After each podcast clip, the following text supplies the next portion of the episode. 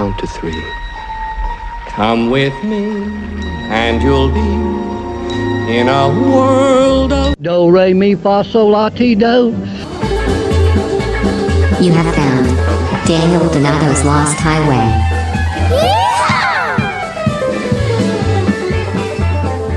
that lost highway.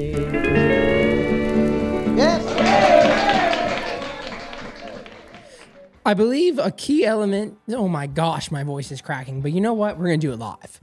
Uh, I I believe a key element to finding clarity and moving forward in any effort you have present in your life is to find the element of play in it. So again, I am a moron, so I have no idea what I'm saying. But we, as all mammals, we have a play circuit wired into our operating system as beings. We're born knowing and needing the act of play, all mammals.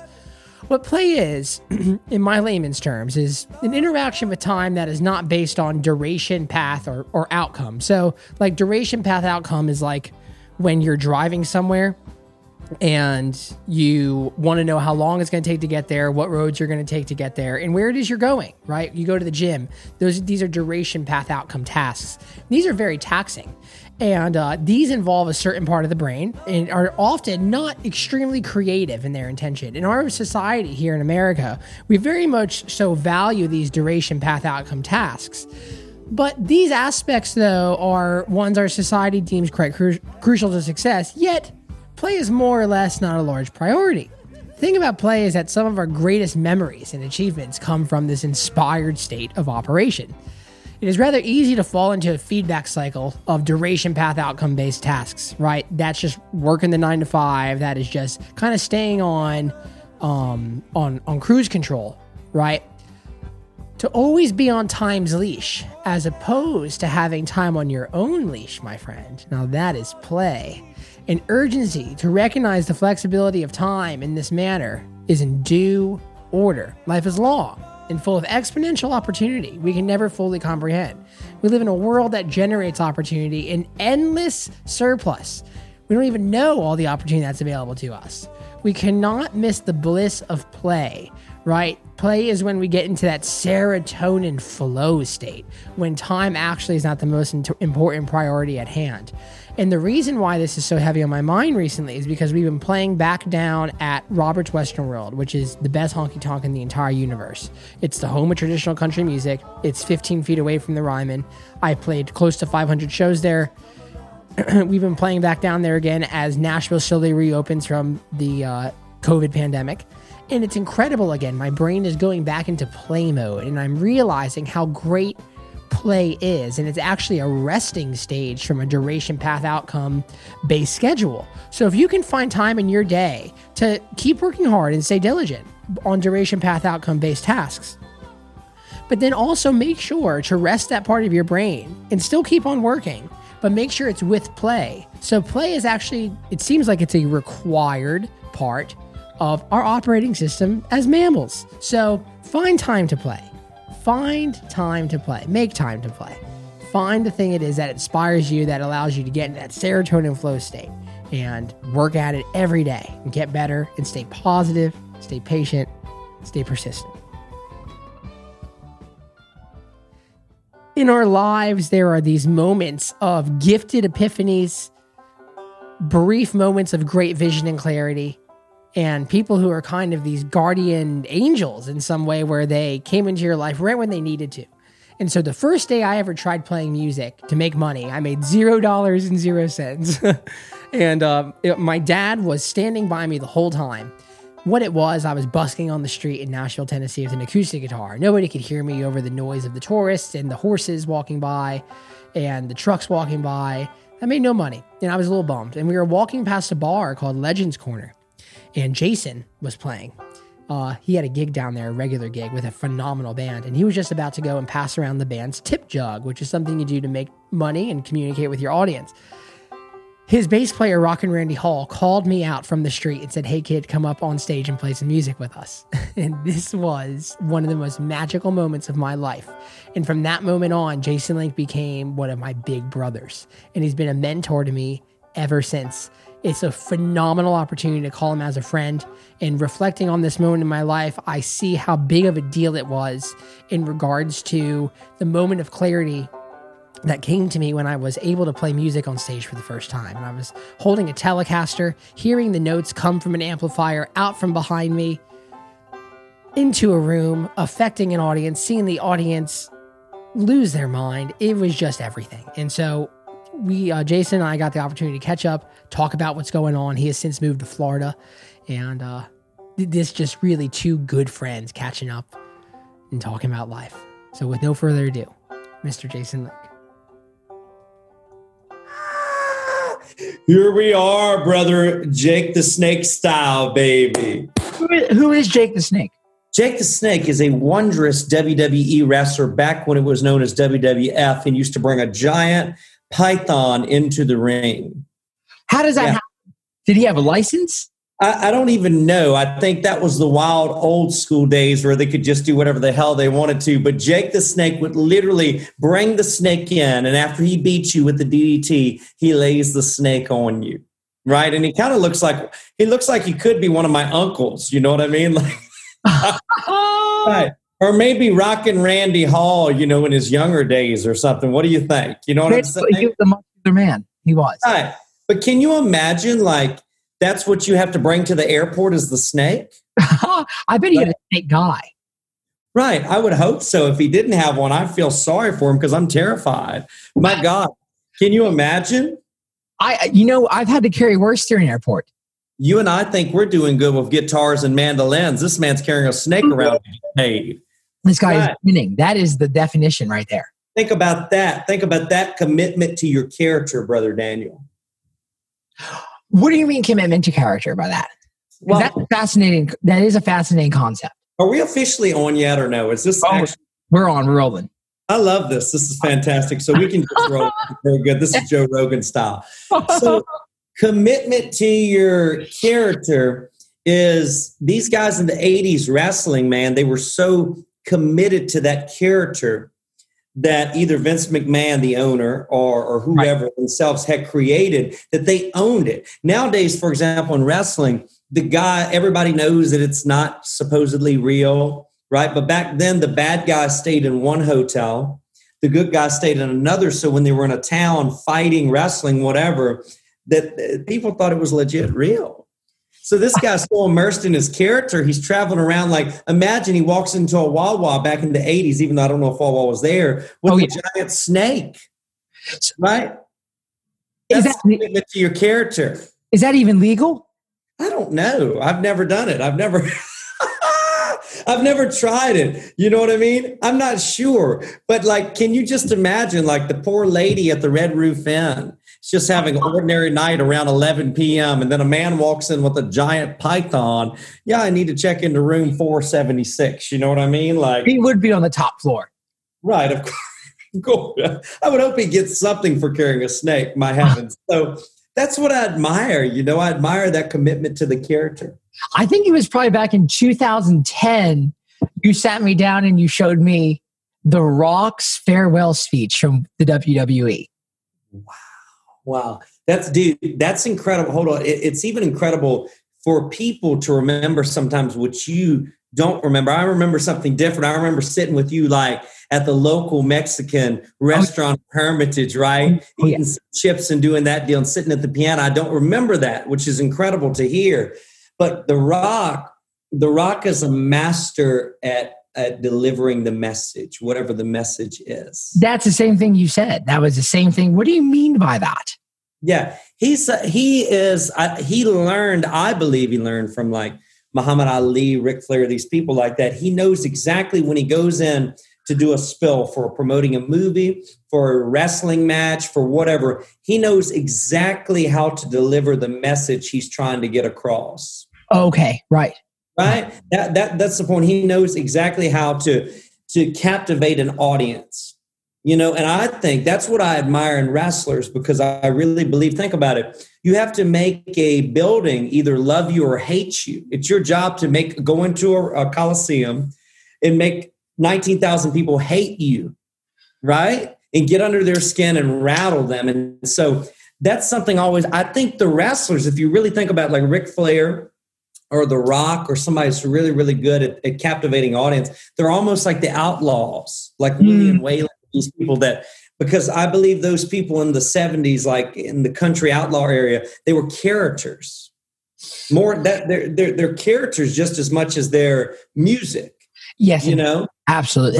versus you know what I feel nowadays. I mean, it's it's uh, great stuff is happening too. So let me not let me not get in trouble on this podcast. Can you imagine? But No, there's no trouble. If anyone get if you get in trouble on a podcast, Right.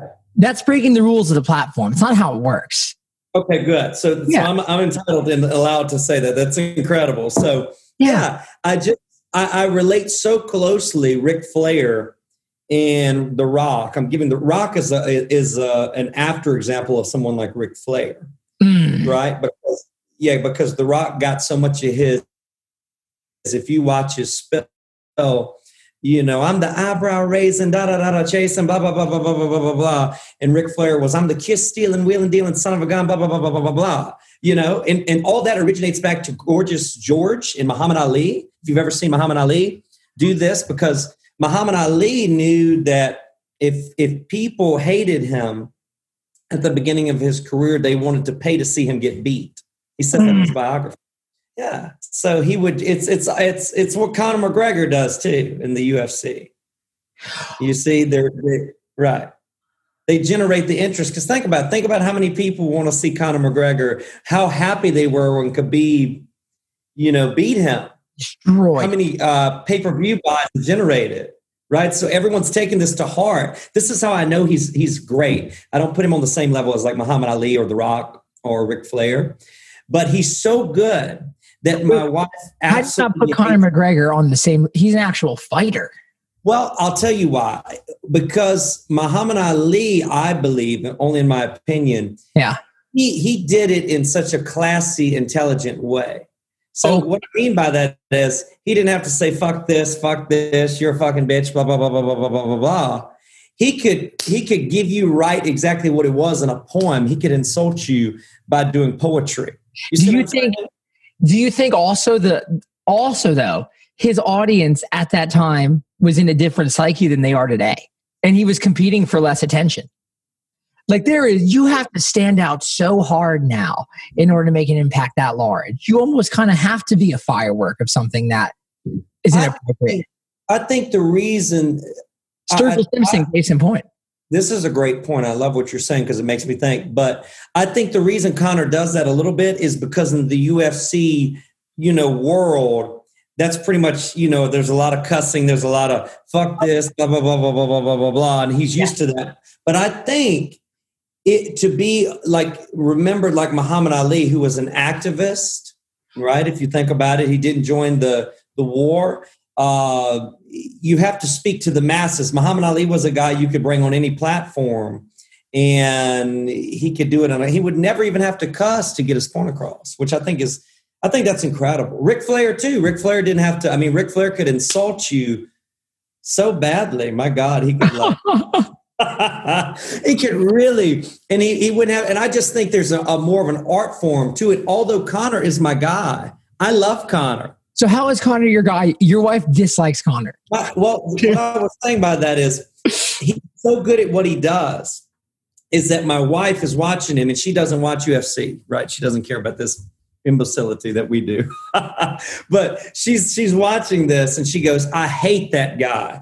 He's cocky. He's blah blah blah. He thinks he's got it. Da da da. He talks too much. I hate him. Oh And God. so then it registered with me. I go, he's doing exactly what he's supposed to be doing as an entertainer. You see? Huh. Right. Because he's evoking an emotion. Right. My wife is why she hates him, hates him. Mm. Right. And when I say hates, I mean not hate, but doesn't like him because she thinks No, yeah. but he's doing that because he knows that that will generate the publicity, that will generate the excitement around the fight, which is incredible. You know? Yeah. Can a musician do, a musician can do that? I think Stur- Sturgill Simpson does that. He kind of has that Conor McGregorism. I think he does. He does in a backwards way, in my opinion.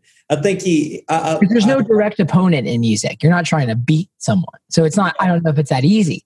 but he does beat the system. He kind of Conor McGregor's against the system. I think he does it in a Kanye sort of way, a little bit. Kanye West again, yeah, he kind of they kind of both fulfill the role of the hero and the villain at the same time, which is a very fascinating concept. I think because Sturgill, I think the thing about him that I really enjoy, I love him. I absolutely love him. I, I don't think he's an entertainer like a nature boy, Ric Flair kind of deal. He's not flashy, not pizzazzy, but he knows exactly how to market himself in the most genius way. And he actually turns the tides on the music industry that every, you know, that we all have to go through. You and me, everyone has to go through all these different processes to get fame or get our version of fame. And he's kind of he's kind of reverse engineering that because he did all those things to get on the late shows. Yep. To get, you know, to go in Rolling Stone magazine, all these things. But now he's kind of reversing it. So it makes his fan base really, really tight, I believe. I. And what he did with Tyler Childers. Oh, that's brilliant. That's that's absolutely brilliant. Because I, I, you mean in regards to the tour and the in the And producing him. Yeah, yeah, I, but I think I, I think Sturgill, I think has a bigger goal. I could be wrong. I'm just guessing for him. Sturgill might look at me and say, "Fuck you, Jason Link. You don't know what the fuck you're talking about." I'll But- ask one day. I'll let him know. Let him know that Jason Link was was given the rundown on it. But I think when Sturgill was was with Sunday Valley, he played the guitar, electric guitar jam band. Yeah. Then, uh, if I'm correct, Marc Dottore, the manager for Marty Stuart, met Sturgill. Hmm. Then those two came together, and then advised him. Maybe not advised. Maybe he did it on his own, but he put down the electric guitar and he did this whole very country high top mountain thing Right. right? And which the audience love because around 2013, 2014, Florida Georgia Line is hitting, right? All these other things are going on. So they really crave that. Then he moves into that next phase, a little step up with Turtles. That what is the album? Meta modern, meta, meta modern, modern sounds. I can't even say it. Meta modern sounds of country music, Yeah. and it's a little more loose, a little more colorful. Has the you know the references of the books he's reading. Cut And- live. Cut live in three days after they toured for a whole year. Yeah, yeah, and I think if I'm correct, because I think it was studio musicians on High Top Mountain. I think it was his band Yes. on Meta Modern. Now I can finally say it, Daniel. Meta Modern. Meta Modern. they actually fuck with that phrase on the intro track of that record. They kind of make fun of how hard it is to say. And it's and it's a it's a steal from Ray Charles, I believe, from Modern Sounds of Country Music. Yeah, I love that record. yeah, absolutely. Yeah. So I think Sturgill liked that record a lot better, I believe, uh, from the interviews I've read than Hot Top. I love Hot Top too, it was, but it was more slick. It was more polished. Polish. Isn't it funny how it's not necessarily your job to be the most polished artist, even if you have the ability to be polished? It's not like Sturgill can't deliver a, a perfect vocal take and then layer it on and make sure it's perfectly compressed and then EQ'd. But that was not the thing for him.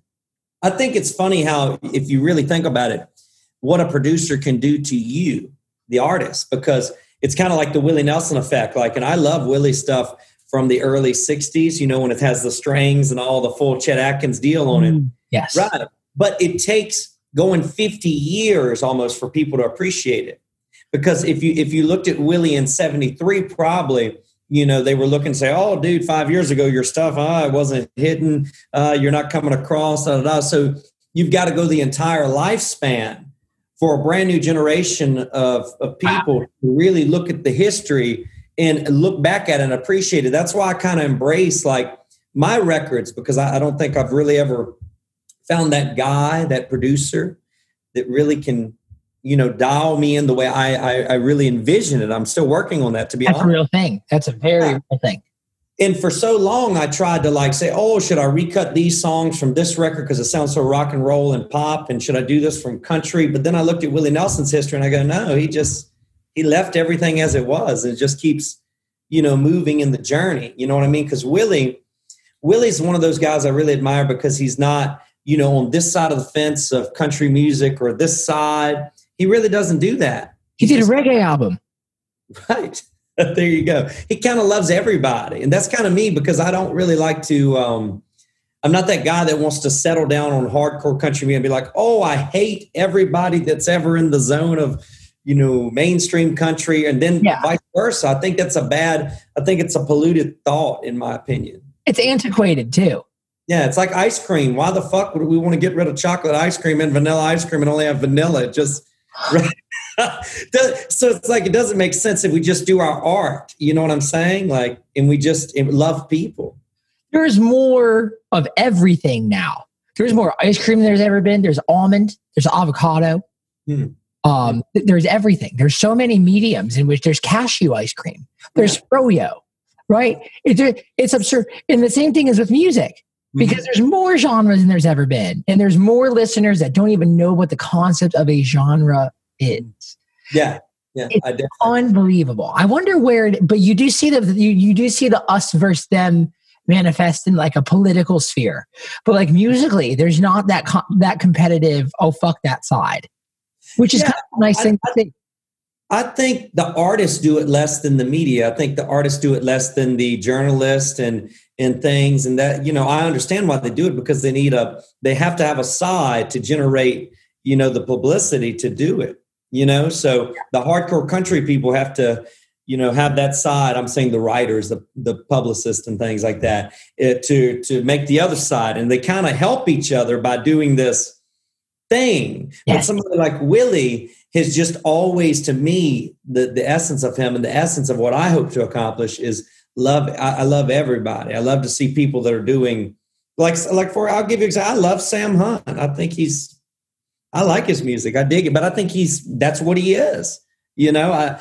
I I think that's what he likes to do, and I love Sturgill Simpson. I think that's what he likes to do. I saw know? Sam Hunt once at uh, Whole Foods, Oh. and um, Trying I to keep the body. he looked great. You know, he's tall, handsome dude. Yeah. And I saw him take a sample and then put it back, and that freaked me out. Oh God, I'm like, Yeah. man, that freaks me out a bit too. You know, why would from the olive bar straight up from the olive bar took an olive, put it back, and I'm like, man, you're Sam, you're okay, one you're one multi platinum song too deep into this game to be doing that. He's off my list now. You know what I mean? But I, I, I can't say anything because I'm notorious. My, my wife would kill me if I did that. But um, yeah, she, she would kill me. But I, I am notoriously frugal myself. I mean, you know what I mean? The good thing for me is I don't even like olives, so you won't ever see me doing that. At, All right. Guess, man. There's nothing maybe frugal about tomatoes, bread. maybe cherry tomatoes. You'll see. Oh my God. I can't believe my brother Jason Link just did that.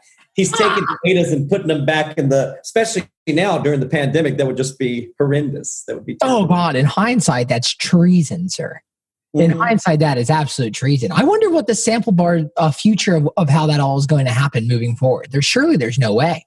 I don't know, man. I think we're in that moment where, like, but but can you imagine in 1918 or whatever time it was when when the flu was going on? I mean, probably everyone at that time too thought that it was, life was going to be that way for the rest of the the existence. You know what I mean? So I think it'll I think it'll roll back through. I hope. I pray. Yeah. Watch next year. I'm doing a podcast with you, and I'm like completely wrapped up because I don't need anything going through the screen and like affecting you. You know what I mean? Like, yeah. So I hope it goes. I'm sure you're seeing a change though, where, where you're performing all the time. I'm sure you're seeing more people come out. Yeah, yeah, dude. I have a, a, weird thing because like it's so funny to me. I joke because as an artist, we've talked about this. We have our goals and what we believe we need to be, and and this thing that we set for ourselves and society sets for ourselves. Right. And so, Right. when I I left Nashville, I'm, I'm- this is going to be a long winded answer, but when Let's I left go. No, this is the medium for it. Let's go.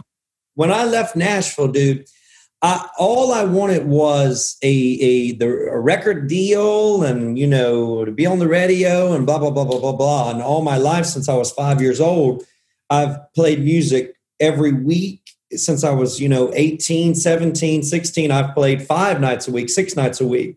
And when I got to Florida, I went through a spell where I didn't play uh, maybe three years What'd you do?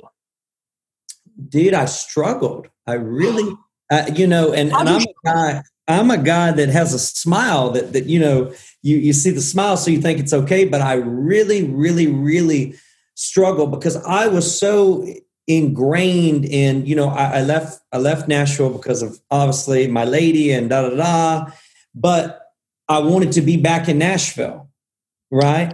You thought you wanted to be. Right. Well, I thought I wanted to be correct, but I thought I needed to be for my music career. And I thought, you know, uh, we I had this this back and forth with my lady several times because of course she's from Brazil and doesn't understand the same concept, you know, and goes, Oh, if you're good, you can make it from anywhere and yada yada yada. And I go, No, no, no, that's not why Blake Shelton and Brad Paisley and everybody moves to Nashville. That's the central location. There is one city where country music business happens, and it's right, right. right. And I, I, went through this, and, and dude, I, I, I started working in in my Bruce Wayne job that I have now and had for years. And dude, that that moment really caused me to look at my music in an entirely different way and as a blessing. Because for so long, when I was playing at Legends Corner, Crossroads, Stage, all these bars, I'm thinking about being bigger, right? All bars down on Lower Broadway for everyone who doesn't know. Yeah. The epicenter of tourism. You were down there on the weekends. Yeah, I was prime time, selling more alcohol than those bars ever sold prior to prior to you playing. Yeah, I, I and, and dude, I, but I, I, was in that moment really wanting to be, you know, like I, I, look at the guys, like whoever was on the radio at the time, I don't even remember, but I'm like, oh, Eric I want to. That's like right when Chief came out. Right. Yeah. Yeah. And so at that time, that's all I'm focused on. That's all I'm thinking about. But when I took that two to three year break, although at the time it was like gut wrenching because it, it showed me how much of myself is related to my music, like my, my self esteem. We don't realize when, when you take the thing that you, that encompasses you away. Yes. Right. And you don't do it, then you really have to, to find yourself, if that makes any sense at all right? So like it's like you playing the guitar and being the artist. If if for three years you take it, you strip it away, then you got to really look inside. And my lady said something amazing to me. She goes, you know, if you're if you become talented in something else, it doesn't take away your musical ability. Do you think that's true? Yeah, I do. For so long, I was afraid to do something else, like to have a job to do whatever because I thought that would take away from my me being an artist. But it doesn't. If we look at Gary Vee and we look at other people, entrepreneurs, they do a multitude of things. And if you really look at artists now, that's the the artists that get going, have a shoe line, they have a merch line, they have a this line, they have a that line. They're really doing that but you gotta you gotta get even more confident because i was always a confident guy on stage. I've always been a confident guy whatever that means. But i was i was really depressed because i was wanting to be in nashville with with you or with everybody else playing like i've always been playing and striving and trying to be in the writers rooms and trying to get somewhere. Yeah. But when i started looking at other artists and I started thinking in a different realm and I started looking at entrepreneurs. I said, wait a minute, what the fuck am I doing? I'm just so focused on going back to Nashville. But why? Because uh, look at Jimmy fucking Buffett. right. Right. Look at look at Willie Nelson, who went to Austin, who moved to Austin. He was in Nashville. George Strait never, never lived in Nashville, never did anything. Only came there to record. And I love Nashville. I really do, man. I I love Nashville, and it's like I always say, I wish I could be like three or four people. Like I, I wish I could be in Virginia in my home all the time with my family. I wish I could be in Florida, you know, where my and I wish I could be in Nashville with you. You know what I'm saying? But you can't, and so you have to learn to kind of swerve and curve, if that makes any sense. So finding success in a field that was not music, especially for a guy like you, that to me is uh, that that had to have been a challenge. Mm, especially finding external success because it sounds like what you're saying is something kind of like like into what Gary Vee says, what Jeff Bezos says, and a lot of successful people, which is to to put most of the equity of your self worth in the external is failing yourself. Yeah, you have to have that internal stride. You got you have to have that internal um, good relationship with your internal audience. And it sounds like those three years helped you kind of cultivate that to make that happen. Yeah, it, well, it's funny. It did because wow. I moved uh, in 2013. Uh, okay, so I left Nashville uh, and, and then I was determined to still be doing it the Nashville way. And so I, I ended up, we're talking, now we're, we're flipping back to Sturgill a bit with the music, you know, and how it can be a, such a slippery slope. Right. And I started talking to this agent in Nashville who I won't name because I won't call him out. I won't be bad like that. But, oh, he goes, yes, I'll send you out on tour for a retainer.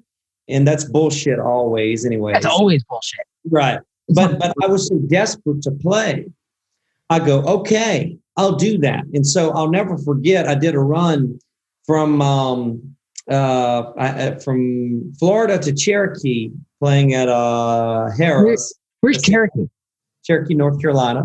Oh my god! Yeah, and I, I had to play that night, and then the next morning I was routed to play in my hometown, and then I had another show in Kings, North Carolina that night. And I remember I drove the whole way with my lady, and I sent the sent the band in my in the, the van ahead of me. And dude, so I drive twelve hours, then I play, I go straight on stage, then I don't sleep, then I drive to the next show at twelve in the morning Yeah, yeah. We, routing was horrible. Then I, I drive again to the another one, and dude, I was exhausted. I was like, Yeah. what the, this this is so stupid. This is not even a way to build a fan base. This is just like killing me. Why would I do this? You know what I mean? Like, Yeah. and so I get back to Florida, and then like the next week, and you know, in Nashville, how we call everybody, we call all these musicians that we've never met. And we're like, hey, I got a show, and can you play? And everybody can play. Everyone knows the number system. So I found these guys off of Craigslist man, in Florida, right? I can't make this up. You know me, I'm wild as hell. And I had this one guy that I call General Chow, right? This awesome hmm. Chinese bass player. He's amazing, right? It's amazing. Loves me, right? I can't make it up, man. It's so I, I take General Chow and these two other guys, and we're headed to a, a gig in Hilton Head. And where in Hilton Head? Do you remember the venue? I don't. I don't remember the venue, but I, my lady and, and General Chow asked me before we leave, hey, do you think the vans are okay? And I go, oh, yeah, of course they are. And dude, I've traveled all over and they've been fine. But you know, it was one of those like beautiful moments when they say something to me Yep. and it actually happens. And we get to St. Augustine, Florida, and the van breaks down. Of course you got. Of course. Right. And so then the the guys that are with me, God bless their hearts, because they don't know me at all, you know what I'm saying? But they tell my lady that they don't want to go to the show. They want to go back home to Orlando. Right. And so they come to me and they tell me that the gig is that night and they go, Hey, we don't want to go. And you know, of course, in all my bravado and sport, I go, fine, go, go back to Orlando, whatever. So I rent a U-Haul for General Chow to drop all the band equipment back to Orlando. And then me and my lady, I tell the guy at the venue what's going on. It's supposed to be a full band. And I say, hey, dude, I don't think I can make it. He says, come anyways, come anyways, come anyways. You know, so I said, okay, all right. So I get there way past the time of the performance and play an acoustic show, just like the guy asked me, what, what the fucking guy didn't tell me was when I get done, he hands me $200. Right. Right. For all of us. So, dude, like instead of whatever I was supposed to make, 4,000, 3,500, whatever that it was that the band was supposed to make. So I essentially lost a bunch of money, you know, doing this when uh, it should have just been canceled out. And when I got back from that, I, I was so dismayed from it. I said, you know what? What am I? This is not the way. Yeah. This is idiotic. Right. But and, and we as musicians, psychologically, we're we believe that is the way. Getting out in the getting out on the road, building the fan base, you know, playing club to club to club to club to club. And Which it can be the way the, the way if, if the um if done right. if done right, right. if done right. But the the thing that I find so sad is that so many musicians that are talented get sucked into this wanting to make it thing, and they'll they'll get with these guys that'll take advantage of them, and you know like the retainer thing, and they'll just lose everything trying to do something that they think they need to do to get somewhere. Right. So I, I, I go back home in the end of 2013, and Jay Taylor, our buddy, of course. The man. Tells me about this job of, of selling uh, real estate, timeshare, whatever that. I go, oh my god, okay, because he did it in Nashville. And I go, I get the job. Right, the day I get the job, I can't make this up. I almost cut off my finger. Right, if you look really close right here, there's a huge huge gash. Yeah. Whoa, it's deep on it, sir. That is deep you can see on on. my finger, right? So the day I get the job, man, I'm I'm doing dishes, and I drop a plate, and it Oh, bounces back up. Remember that I told you that, Daniel. Never do dishes and drop a plate. I dropped the plate, it came back up, sliced my hand. Looked like something from a Will Ferrell movie, man. Blood's going everywhere, squirting all over my walls. I'll never forget driving myself to an urgent care on this day. And and I get in there, I'm freaking out as a guitar player, of course. Jesus Christ, sir. right. About to Django Reinhardt this bitch, you know what I mean? So I get in there and the nurses say, calm down, calm down. And they close the curtain. And I hear them on the other side of the curtain go, it's really bad. And Oh my God. Right, right. And I swing the curtain open, dude. And I'm like, am I going to lose my fucking finger? and I never forget the doctor came in, man. He was this awesome doctor.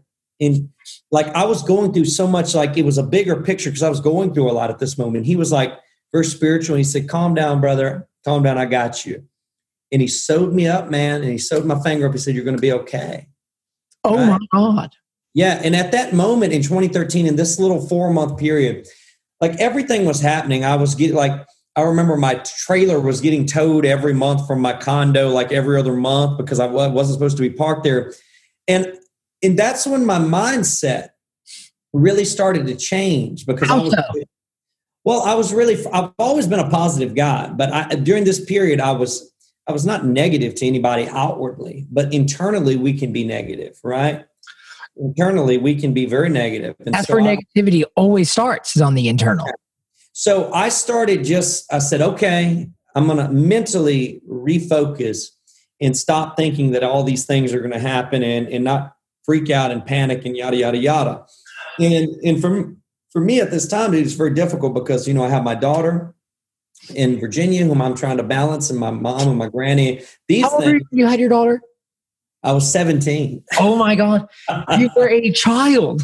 Yeah, yeah, and, it- and see, that's that's another reason. Like one of the most difficult things is, you know, I left Virginia, and and and it was very hard because I, I've got this dream of making it in Nashville, and you know, I'm a young guy, and I know, and I feel like I need to go, you know, in order to make something of myself, right? But of course, leaving my daughter is a very difficult thing because it's not the same as you know, of course we talk and, you know, I fly back home and stuff, but it's not the same as being around every day. Of course. You know what I mean? It's a big, big thing on a, a big sacrifice.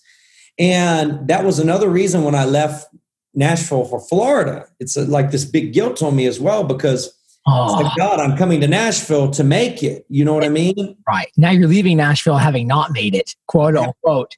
Right, right. And then it's like, and then it's like, you know what I mean? But at the same time, in a weird way, you know, I, I wasn't able to fly home as much when I was in Nashville and drive. And in a, a strange way, when I got to Florida, I was able to do that more, you know. But still, I can imagine on her end, it's very, was difficult to to take in, you know. And and I try to always be empathetic of that, right? Because sometimes we look at our own journey, but we don't look at the others' journey with us, right? You know, and I think it's not easy.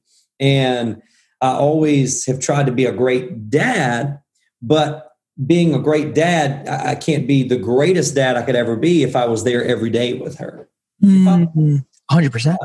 Absolutely. which is, is bad because, you know, of course, I'm taking care of her, taking care of financial things, doing all that talking, but it's just not the same. And so I, I feel almost a moral responsibility to get to get my music going, whatever it was at that time, because of my daughter, because of the people that loved me, because of the people that believed in me. right.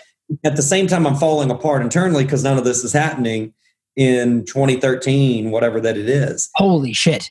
Right. That's yeah. a lot to take in, man. It is. You don't realize that it is, but it is. And then, so around early 2014, I, I take a trip to Bra- my wife is Brazilian, as you know, uh, but but we'll, get, we'll, we'll, we'll circle that in a moment. But I go to Brazil and I kind of stay there for a month, and I have you know no money, and I just kind of do a reset, and I'm just thinking about my life, and I get back and That's great. yeah, and I, I start working at this job, and I remember there was a great guy named Everett. He's a great friend of mine, and he was like the first one there. I'm I'm now like the longest running one there, but he was the first one. It was some other guys, but he's like the original. And I never forget him saying, "He's like Jason, I know you do great at this, but my mind wasn't there. I was kind of going in earning the paycheck, but I wasn't really trying to sell because my mind was on music, you know. And about six months of that, I saw him making money, and I go, wait a minute." Why the fuck am I not making as much money as he is? Why am I not selling as much? Right, right, right, right, right. Because I'm a very competitive guy too, you know, like, but not in a not in a Jake the Snake way where I want to cut your legs out from under you. I'm just competitive. I want to be in the game. And then I started really efforting and started really doing well and became, you know, one of the top in the country at that. You know what I'm saying? And then this went on. I did nothing but play. I mean, but but work doing this and then my music slowly started to come back around right? And I, I, started playing some acoustic shows like just in florida you know and, and getting back to basics. And for so long i thought i needed a band because you know i was playing my telly and doing all that. But then when i started doing this other side i go wait a minute this is amazing too. So sometimes we need to let the journey show us about ourselves you know because we're trying to force what we are. Like in in Nashville, you know, I love Brad Paisley, all these people, and I and my uncle is a master guitar player, as you know. Absolutely. So I'm wanting to be a guitar player, singer, songwriter, jam bander, and and you know all these things. And then when I, I started doing acoustic here in Florida too, I go, wait a minute, I don't have to prove that I'm everything all the time. Ah, Right. Yeah. I can just, you know, I can breathe a little bit, right? Who said that? That's the fascinating thing I love to see in people, which is like, how much of our identity are we picking up from people telling us that that's what we should be? So you know much. So, so, so, much of our identity we pick up for uh, from our, our our own thoughts of what we should be too. Like because my my since I was five years old, you know, my life has been music. My grandfather owned a radio station. He owned a dance hall, and so and my whole family played music. All my uncles and my mom, and my grandpa and I, because I never knew my real dad till I was around twenty seven. But we're super cool. My grandpa was my everything, my force. You know, kind of like Sam is, of course, with you. Yes. And so that he, it was almost like I felt this spirit to carry on his legacy mm. and, and my family's legacy by going to Nashville and getting on the Grand Ole Opry and all this stuff. Right. Being but the hero. I, right. But when I got to Florida, I actually had a cassette tape of my grandfather at the radio station that my aunt had given me. Oh, come on. And he, he said this comment at the radio station. And he said, uh, the music, he was talking on the air and he said, the music goes with me and it really hit me, dude, because I needed to hear that at the moment because I was thinking the music needed to be in Nashville. Right. But then I was like, wait a minute, the music goes with me. Right.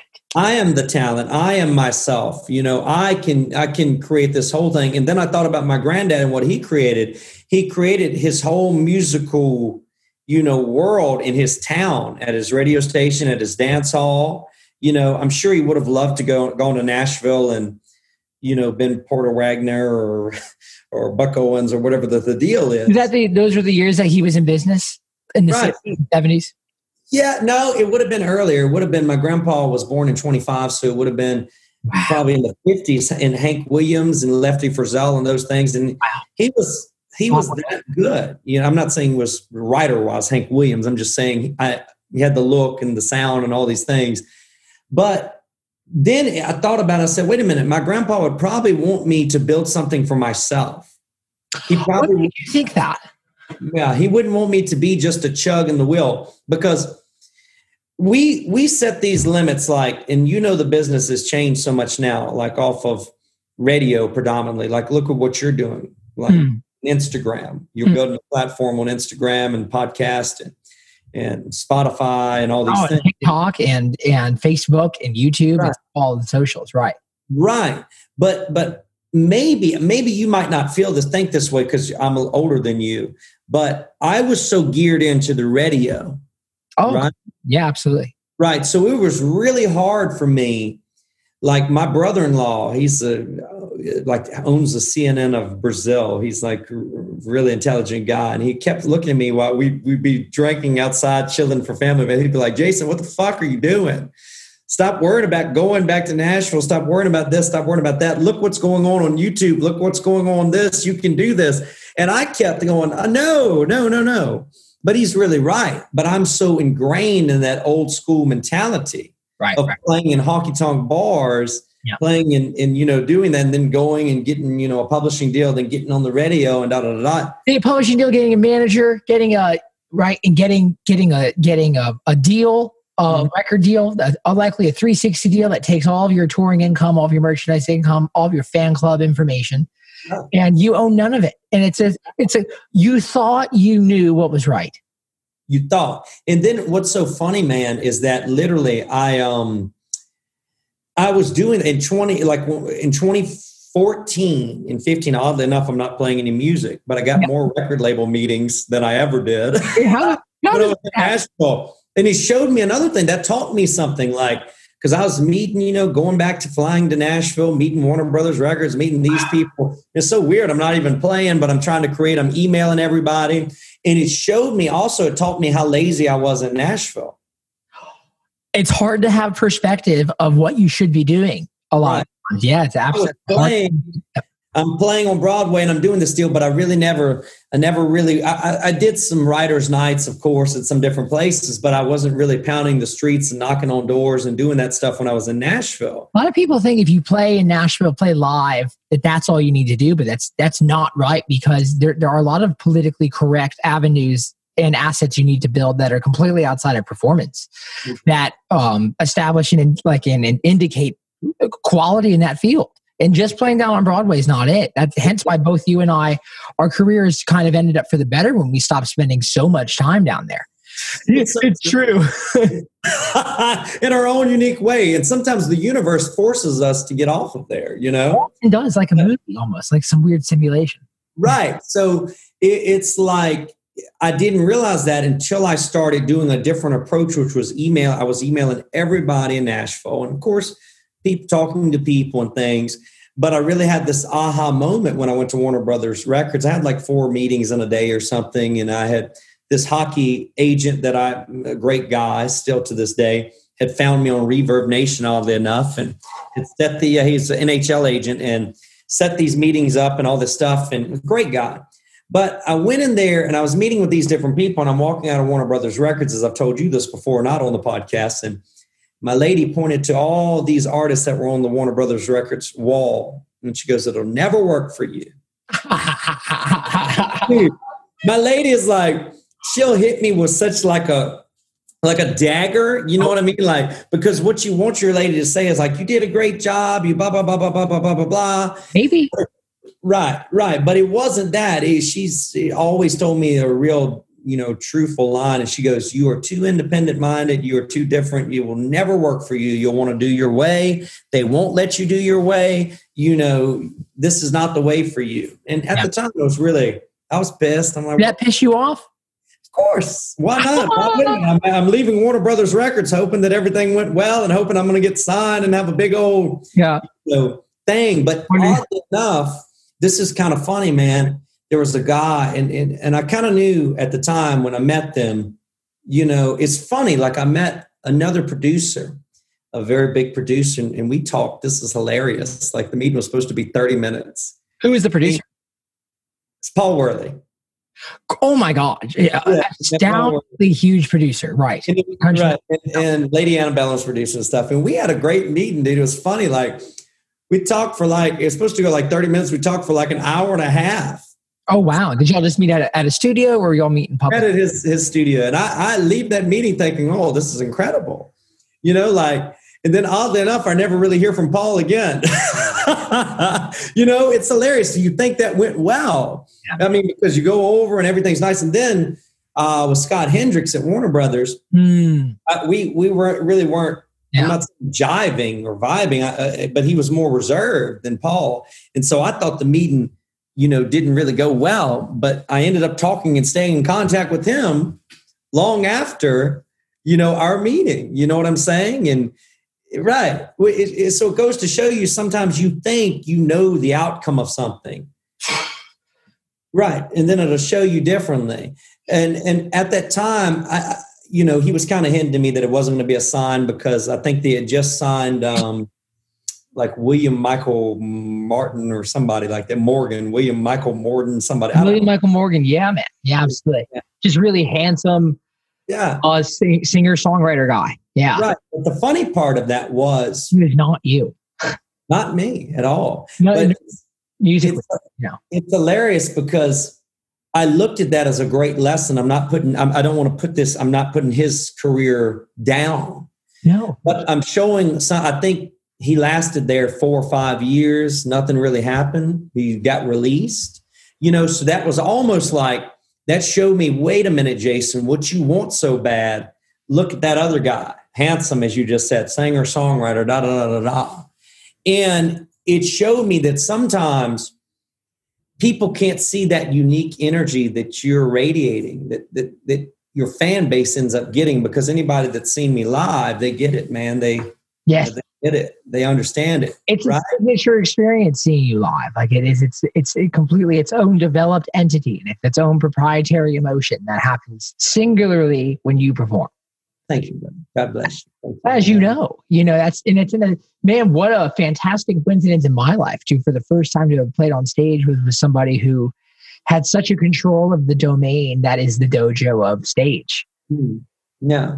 Wow. You know, just not some bar band. There's so many bar bands down on Broadway and in Nashville and in every major market and minor markets and C market as well. But it's like to, you know, that's a real thing. Having having an identity as a performer. And that's something that spending all this time inside this whole year, I've realized where it's like Nashville sometimes will not even acknowledge an identity that you have mm. if it's not the uh, identity du jour. Mm, yeah. And it's like your identity is still an identity all the same. And it's fully up to you. And it's your responsibility to fulfill the potential of whatever popularity that identity can achieve and cultivate for people around you. And you know what's so amazing, man?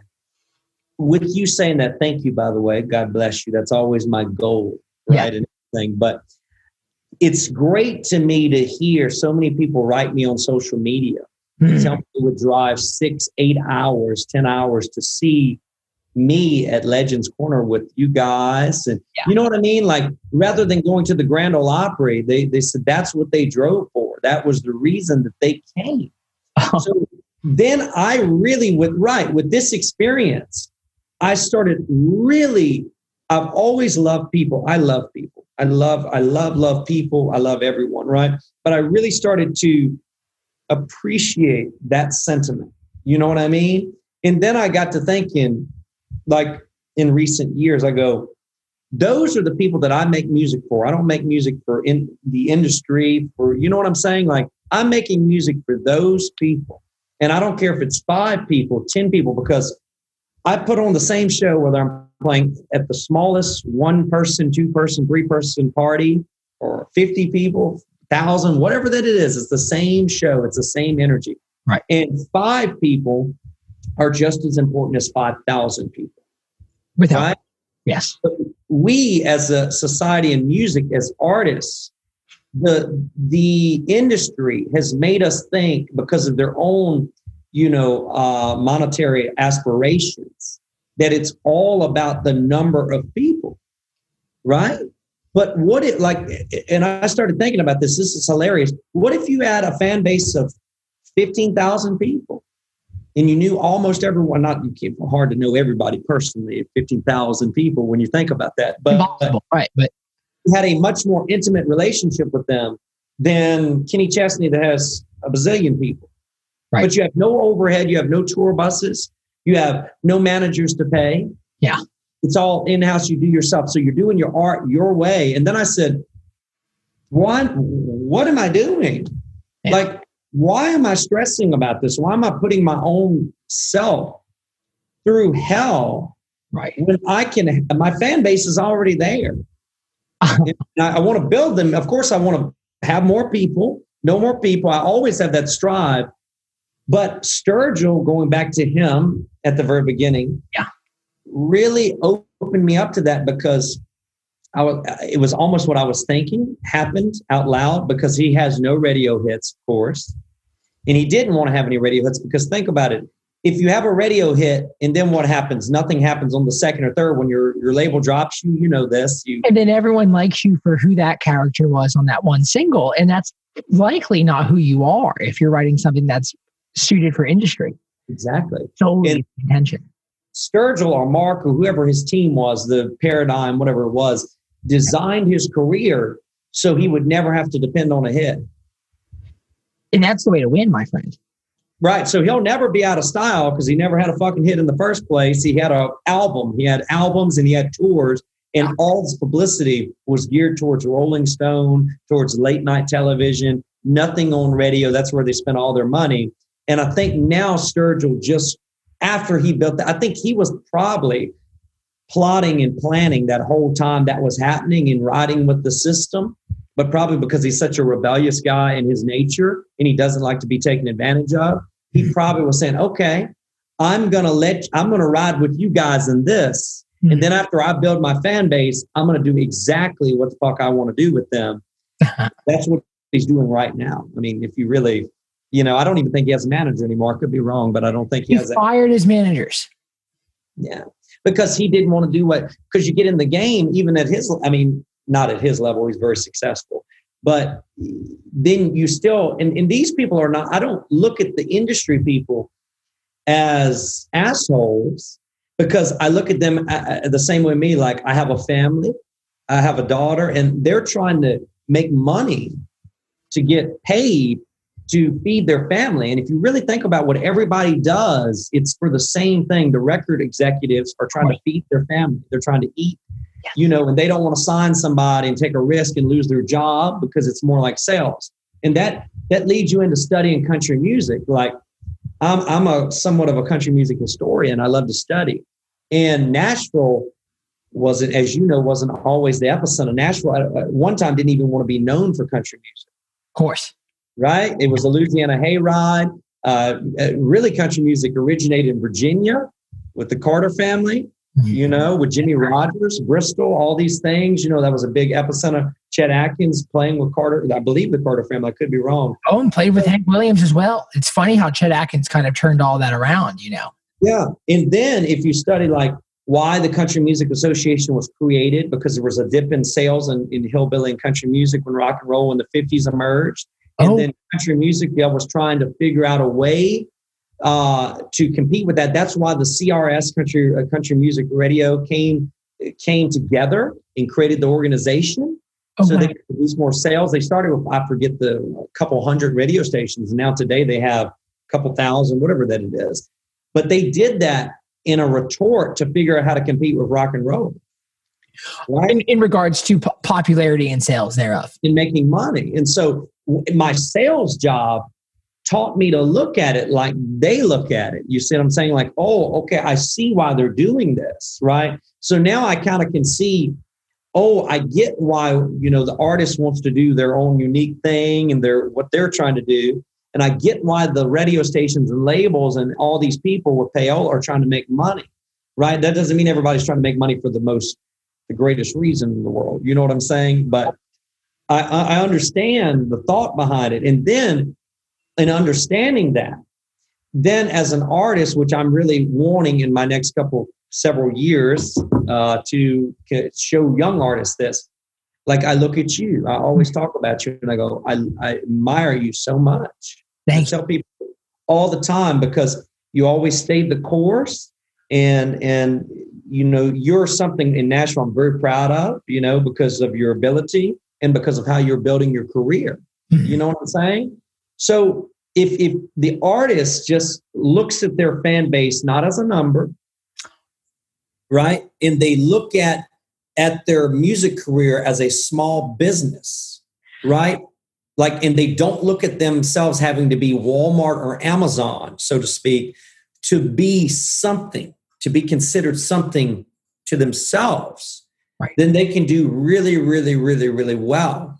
Mm-hmm. You know and like i'm getting ready to launch a course coming up before long to, you know teaching talking about this how to play you know 400 shows when you're not in a major music market a year and yada yada. And one of the things is is is you hear everybody say how to leave a job you know how to stop working a job and play music full time you see all these courses teaching this and trying to show this but i have the exact opposite thought. Find a job get a job that works with your music Right. right? Take that job's earnings and put it into your music career to grow your music. Right.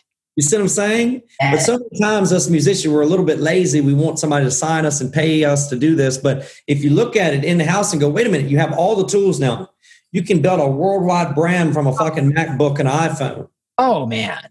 Oh my god, man. what do, you, what do you really need? I mean uh, you can make an album i believe billie eilish made the album with her producer in the eilish whatever her name is in the in the bedroom Yeah, right? they, they really did, man. They re- they really did. That and that is, you know, th- one of the major changes that will forever be known. Right. So why do you? I'm not saying a label's not needed. It, it depends on your artist trajectory because I, I don't I don't hate I don't hate on the guy like somebody like Jon Pardi who I think is great. Oh, you know? awesome. Yeah, love He him. got signed. He's around my age. He got signed. He, he met somebody in Nashville that loved what he was doing, and he's on that path. And he's going to be like the next, not George Strait, but he might be a generation's, this generation's kind of George Strait sort of thing. Whatever that means, right? Because like in a monetary sense, in a sales figure sense, you can never have that right now. Right. And, and but and you know what's funny? It's like the artists that I really admire uh, weren't doing that anyways. Like Johnny Cash, I admire Johnny Cash for for his treatment of people, for his his writing of of, you know showcasing people that other people look down upon. That because I again, I like I said, I love all people, and I feel like I, I hate this this thing in society where oh, if you have a Lamborghini and you have this, you have this, you're better than this person that has this. I find it to be complete bullshit. I always say to my friends, you know, if the world was ending and, and you didn't, would you choose the CEO to be with if he had no money or the homeless guy? The homeless guy would would better know how to navigate life on a daily basis. survive. Mm-hmm. in terms of yeah that's a man what johnny cash did i mean live from folsom prison live from san quentin live from folsom prison outsold the beatles that year. Wow. Number one and his label was not Favorite- behind it. They're my favorite band of all time. I didn't know that piece of history and knowledge. Wow, that's incredible. he's truly a hero. Like truly is was a hero. And it's Wow, that's crazy to think about. You hear like on san quentin the carter family come in and sing his songs. And it's like how his whole adoration he had for the carter family and how it was this kind of like meta, like a proverbial lighthouse in his life hmm. you know hearing them on the radio when he was a kid not even playing music at the time and then to see it all add up in the end to what was a, almost like a movie And you know what's so strange, man? It's like Johnny Cash knew from the beginning, I feel, you know, he had that darkness in him from losing his brother, also his first wife, Vivian, who really didn't want him to play music.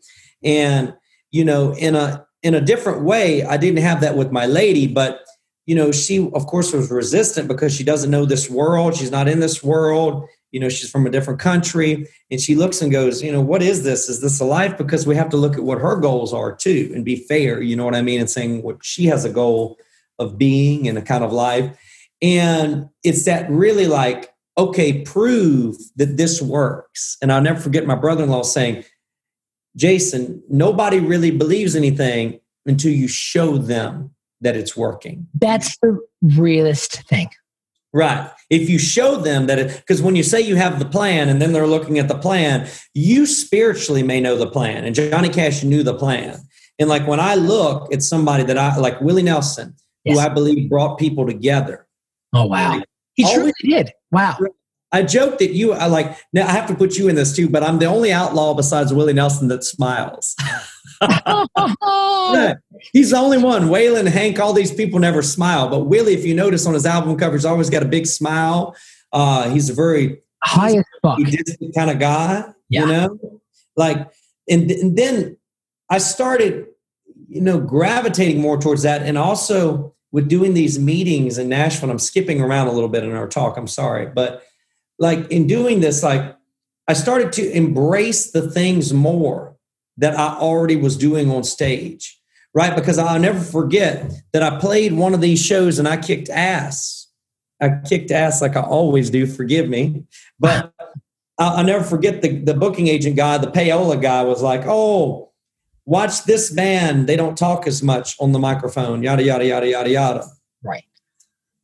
And I watched and I waited and I've watched years now, and I'm not saying anything bad about them, but I don't see them doing really anything. You know what I mean? I love that. I think about that all the time. right. Yeah. So I go, okay. And so I All the time. I'm at a period now where I embrace what I want to do even more.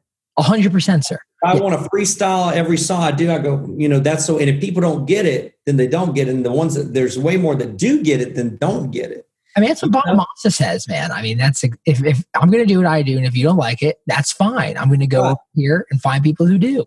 You got, and that when you get to that point, and then I noticed the universe. Oh yeah, know, started in, I mean, I never had this thing where people people have always been great to me with me playing music, always, right? But I noticed the universe started embracing more just what I was doing. You know, and people like really overwhelmed by what I'm doing when I'm trying. They go, "Oh my God, this this freestyle thing that you're doing, and the way you talk on the microphone, and yada yada yada." So if you just keep on your path, even if no one understands it, I believe eventually the universe is going to notice, is going to see. And that's like from the beginning. I was, we talk about vocals a little bit. You and I have a little bit of this in common is that, you know, I was playing, I started playing drums when I was five. That was my first instrument.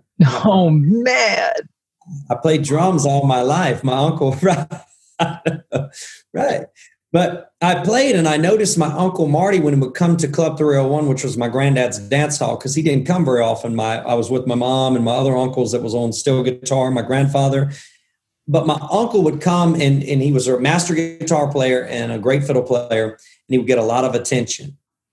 And I was sitting watching back and playing the drums, seeing this. And I go, wow, I need to do that. And then I saw my grandpa, who was the master entertainer, because he wasn't, I mean, he was, he had a unique style. what's a And he was master like, entertainer do? knows how to move an audience. And what is that? Knowing how to move your audience is knowing how to bring them together. There, I, like sometimes I go and I see great musicians. Oh yeah. They're up on stage and they're master musicians, but the audience isn't connected. What do you think that is? And how does how does one go and connect them?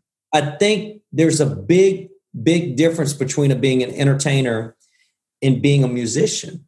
Huge difference. And I think the perfect pie piece for me is when I have that night of playing, when I when I showcase my musicality, my my guitar skills, my singing skills, my songwriting, and my entertaining, right? Because sometimes we can lean over to, you know, what is our best side, so to speak. For example, I think the reason my uncle Marty was always my uncle's not a uh, entertaining. He's a very entertaining guy talking to him Now, on stage, he's not a loud but boisterous kind of guy like me or my grandfather. My grand, grandpa was loud and not like me in the Ric Flair sort of sense. But I think the reason my uncle was so hard on me, maybe in my teenage years, Hmm. was because he always knew I had the, he saw that I had the entertaining thing to fall back on. mm, right. So Right. he wanted to raise the musical part up to where the entertaining part was. Maybe I'm just guessing, right? So you're asking me where how, how I think it is. I, I I think everybody in the world like we're like the animal kingdom. Everybody has their unique place. There's going to be virtuoso guitar players. There's going to be entertainers. There's going to be this. Like my lady, you know, we were talking about this. She'll tell me to my face she prefers to hear somebody quiet in their place playing song to song to song to song to song. Uh, Right. And there's a town, yeah, and there's a lot of great people who do that that are wildly successful. by the way. amazing. Yeah. And I, I, I am not that way. I'm a guy that's going to be talking. I'm going to be connecting with my crowd. You're joking. improvising so much when you're on stage. Yeah, that's right. And I, I think a little bit of that is the rebellious nature of me because I, when I first started playing my uncle in the first years, he didn't let me talk. right. He didn't let me, I wasn't allowed to speak. I didn't speak on stage. I just sung. He pointed to me and I sang. Oh, and when I moved to, right when I moved to Nashville, I could do what I wanted to do. You So know? you're telling me when you moved to Nashville, that's when you first started talking on the mic? Yeah. So you've just had it in you to talk on the mic always. yeah, I Have always you have. failed monstrously ever while talking on the mic? Never, never. Never I failed. that sounds No, no, no. You've never fucked up. You've never said anything wrong. No, because I don't, uh, dude. There's something, and, and you know, I think that that I. This is going to be really weird, man. What I'm about to tell you. All right, let's let's hear it. This is great. I feel. I was born. I know this is going to say this is going to be really fucking crazy, but my mom put me in my uncle's bass drum when I was a baby on Saturday nights. I was in there. I laid in the bass drum and slept. Uh-huh. right? And this really fucking I, I, right, you know. And of course, he wasn't hitting the thing hard. I mean, it's a country band, but you know, like I would sleep, and I think because I was always on stage, I felt I there's no there's not a place in the universe that I feel more comfortable at than when I'm on stage. And I started working on DJing on my grandpa's radio station as Scoot Scoot when I was five. So I was talking when I was five years old to an audience, right? But I went through a period when I, I didn't talk because my uncle, you know, I'm going out with him and it's his thing and he's older and I'm, I'm, you know, he's like a mentor to me and I respect him immensely. So I'm going to do what he says for me to do, you know, and he, he says, Hey, you're going to sing. I'm going to point to you. You're going to sing the song. And at the time I didn't get it, but, and sometimes he would be hard on me. Like I would think I did a great job entertaining because I could go from song to song to song to song to song. And then there'd be some nights where he wouldn't even let me sing. And I'm like, what in the world? And I'm just over there playing. And then there'd be Oh, wow. some nights when I'd be sick, like like a sore throat and all that, and he'd point to me and make me sing a lot. And I look at it now, I think he was just giving me like making me really like tough because I don't need monitors. I don't need anything. I'm, I'm I can just get and go. You know what I mean? Like, Oh man. yeah, I don't need all that kind of right. I know that sounds insane, but like when I played at my grandpa's club, we didn't have monitors. We we just used the PA, pointed out. That's the realist. That's how Buck Owens learned to sing. Right. So I, I and I also learned how to get loud because I can sing really loud because of that projection needed to. Yeah. I believe you know. So yeah, when I got to Nashville, that's when I got on the microphone, and I never had a moment where I didn't feel. I I actually was like it was like a you know like when you've kept something inside Yeah. for so long and you're just expunging it and expunging it, expunging it, but also in a weird way. And forgive me, we're allowed to go over. I know we've been talking. Oh, it's a podcast. Yeah, man. We're Yeah. going. Well, we started one. Okay, we're only an hour. Never mind. Um, but dude, also because I had my daughter so young when I was 17, Hmm. and I dropped out of school. I dropped out of school when I was in 11th grade. My mom still jokes about it to this day. She goes, "My God, I, I paid for private school all your life, and you dropped out of school when you're." right, right. But I think because of that, dude, I never went to college, and I never had like college, you know. So I think Nashville almost when I got to Nashville was almost like my college. Like, you know, oh, I'm living and I'm like, oh, I'm partying and having fun and doing whatever this says. You Do you know, look at that as kind of because that is so different to how I've, how I've always looked at life, which was like when when do you how do you justify taking two to three years of your life to kind of not ha- own your responsibility, which is what so many people going to college subconsciously do. And it, you weren't doing that though. You were working your ass off and like doing shows and writing songs. yeah, I you know, I was working my ass off. I was taking care of my daughter and all that, you know, always. But when I say that, I guess like I wasn't in Virginia anymore. Yeah. You know, and all my life I've lived on my farm with my family, which is a beautiful. I mean, it's the most sincere upbringing. Like, because I my family raised tobacco, and and he my grandpa owned a radio station and a dance hall. So all my life, all I ever did was work on the farm with my family. I didn't even know another music genre existed until I was 14 years old and saw the Beatles anthology come on CBS. I didn't know rock and roll existed. You just knew country. I, I all I knew was country, right? Right. And then that led me. The Beatles. I became upset. My grandpa, who was a very, he was super country and bluegrass, but he was the one that recommended I watch it, and I fell in love. And I mean, I felt because at the time I'm a drummer, and I fell in love with Ringo Starr, his intensity. You know, it was like seeing like something amazing, and I went so deep into the Beatles, and then that led me into grunge music Mm. and I was deep into grunge music, right? Yeah. And I stayed there probably for a few years until the 17 year old period when I dropped out of school and I got, you know, I had my baby and then I came back to country music, so to speak. And right. You know what I'm saying? And so then when I, I, I get to Nashville, what I mean by that is I'm playing shows, I'm working my ass off. I was, would play 12 hour days, you know. Oh yeah. Started playing all day. But I mean, I was, I was out from under my, I was having fun. I was raising hell. I was sponsored by Fireball. I was, you know, and I never been a guy at home to be a drinker, like or don't do drugs or anything. Like I'm, I don't. I'm very boring. I fucking eat pizza and and drink Sundrop or Coca Cola. That's like my party. Like that's Oh, I'm a, oh, yeah. yeah, that's my real. Like my lady always says this. She says I've got the world food because she says everybody thinks I'm the most exciting guy ever. Like because when you see me at my shows and like I'm playing outwards, I'm very fun. I'm very outgoing. But at home, man, I'm very like super fucking boring. I think that's real thing, man. I think that that yin and yang to the yin and yang of self is a very real quality for people who have a public job. Yes, maybe. And, and occupation. probably is the reason. Like I, ver- I like being to myself. I love to read. I love to study. Um, Are you it- reading right? What are you reading right now? dude? I'm oddly enough, I just got a Kindle. I didn't even know one existed. Again, I'm late to the party. I'm always late Man. to the party, Daniel. We are seven generations into the Kindle. I love that. Okay, so in the seventh generation, Jason Link found out what it was because uh, I did a course for Graphy, a banjo course. Uh, then, as I was telling you, Oh yeah, me a a hundred dollar Amazon gift card uh, as a as a good gesture of love at the beginning to get going. And I said, okay. And uh, they said, hey man, just use it. It's a gift from us. And so I said, I'm going to buy myself something because I don't normally buy myself things, to be honest with you. yeah, it's real. I'm not really a guy that likes a bunch of things. I know what I like and that's it. But I bought this Kindle, man, and so I downloaded um, this guy that was with the Outlaws. Um, Oh, yeah, he's, doing, he's doing like a history of the outlaws of country music. yeah.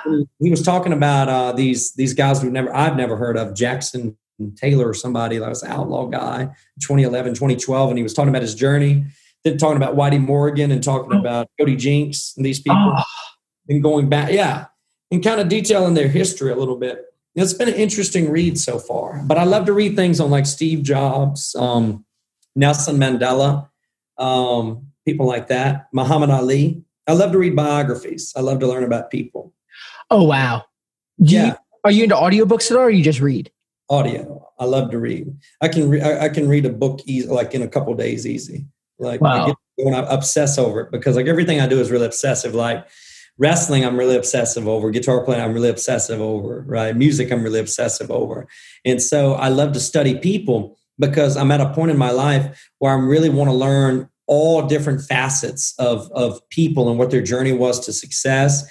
And success isn't just monetarily. We think it is, right? We believe that oh, we've got to get, you know, this many castles, this many cars, this many this. And I've been blessed to be around so many wealthy people that are great people. And I've, I've, I always say, like the Dusty Rhodes line, I've dined with kings and queens and I've ate pork and beans, right? But literally, yeah, right. I've dined with kings and queens, and the kings and queens treat me amazing.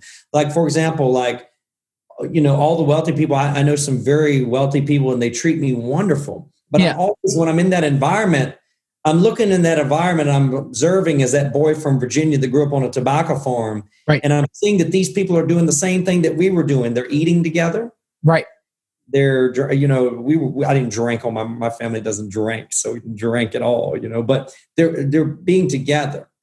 And I, that's a big goal of mine is to, to, to take that divide out and also to make people realize like, why do you need these things? Like we, I have a brother of mine in sales in my sales job. I love him. He's a master. Him and I are like the, the two masters and we're totally different ways Hmm. but he's really into like you know Mercedes and different things like this. And dude, I drive a fucking two thousand dollar Ford Fiesta, and that was my that was my gift. That was my gift to myself.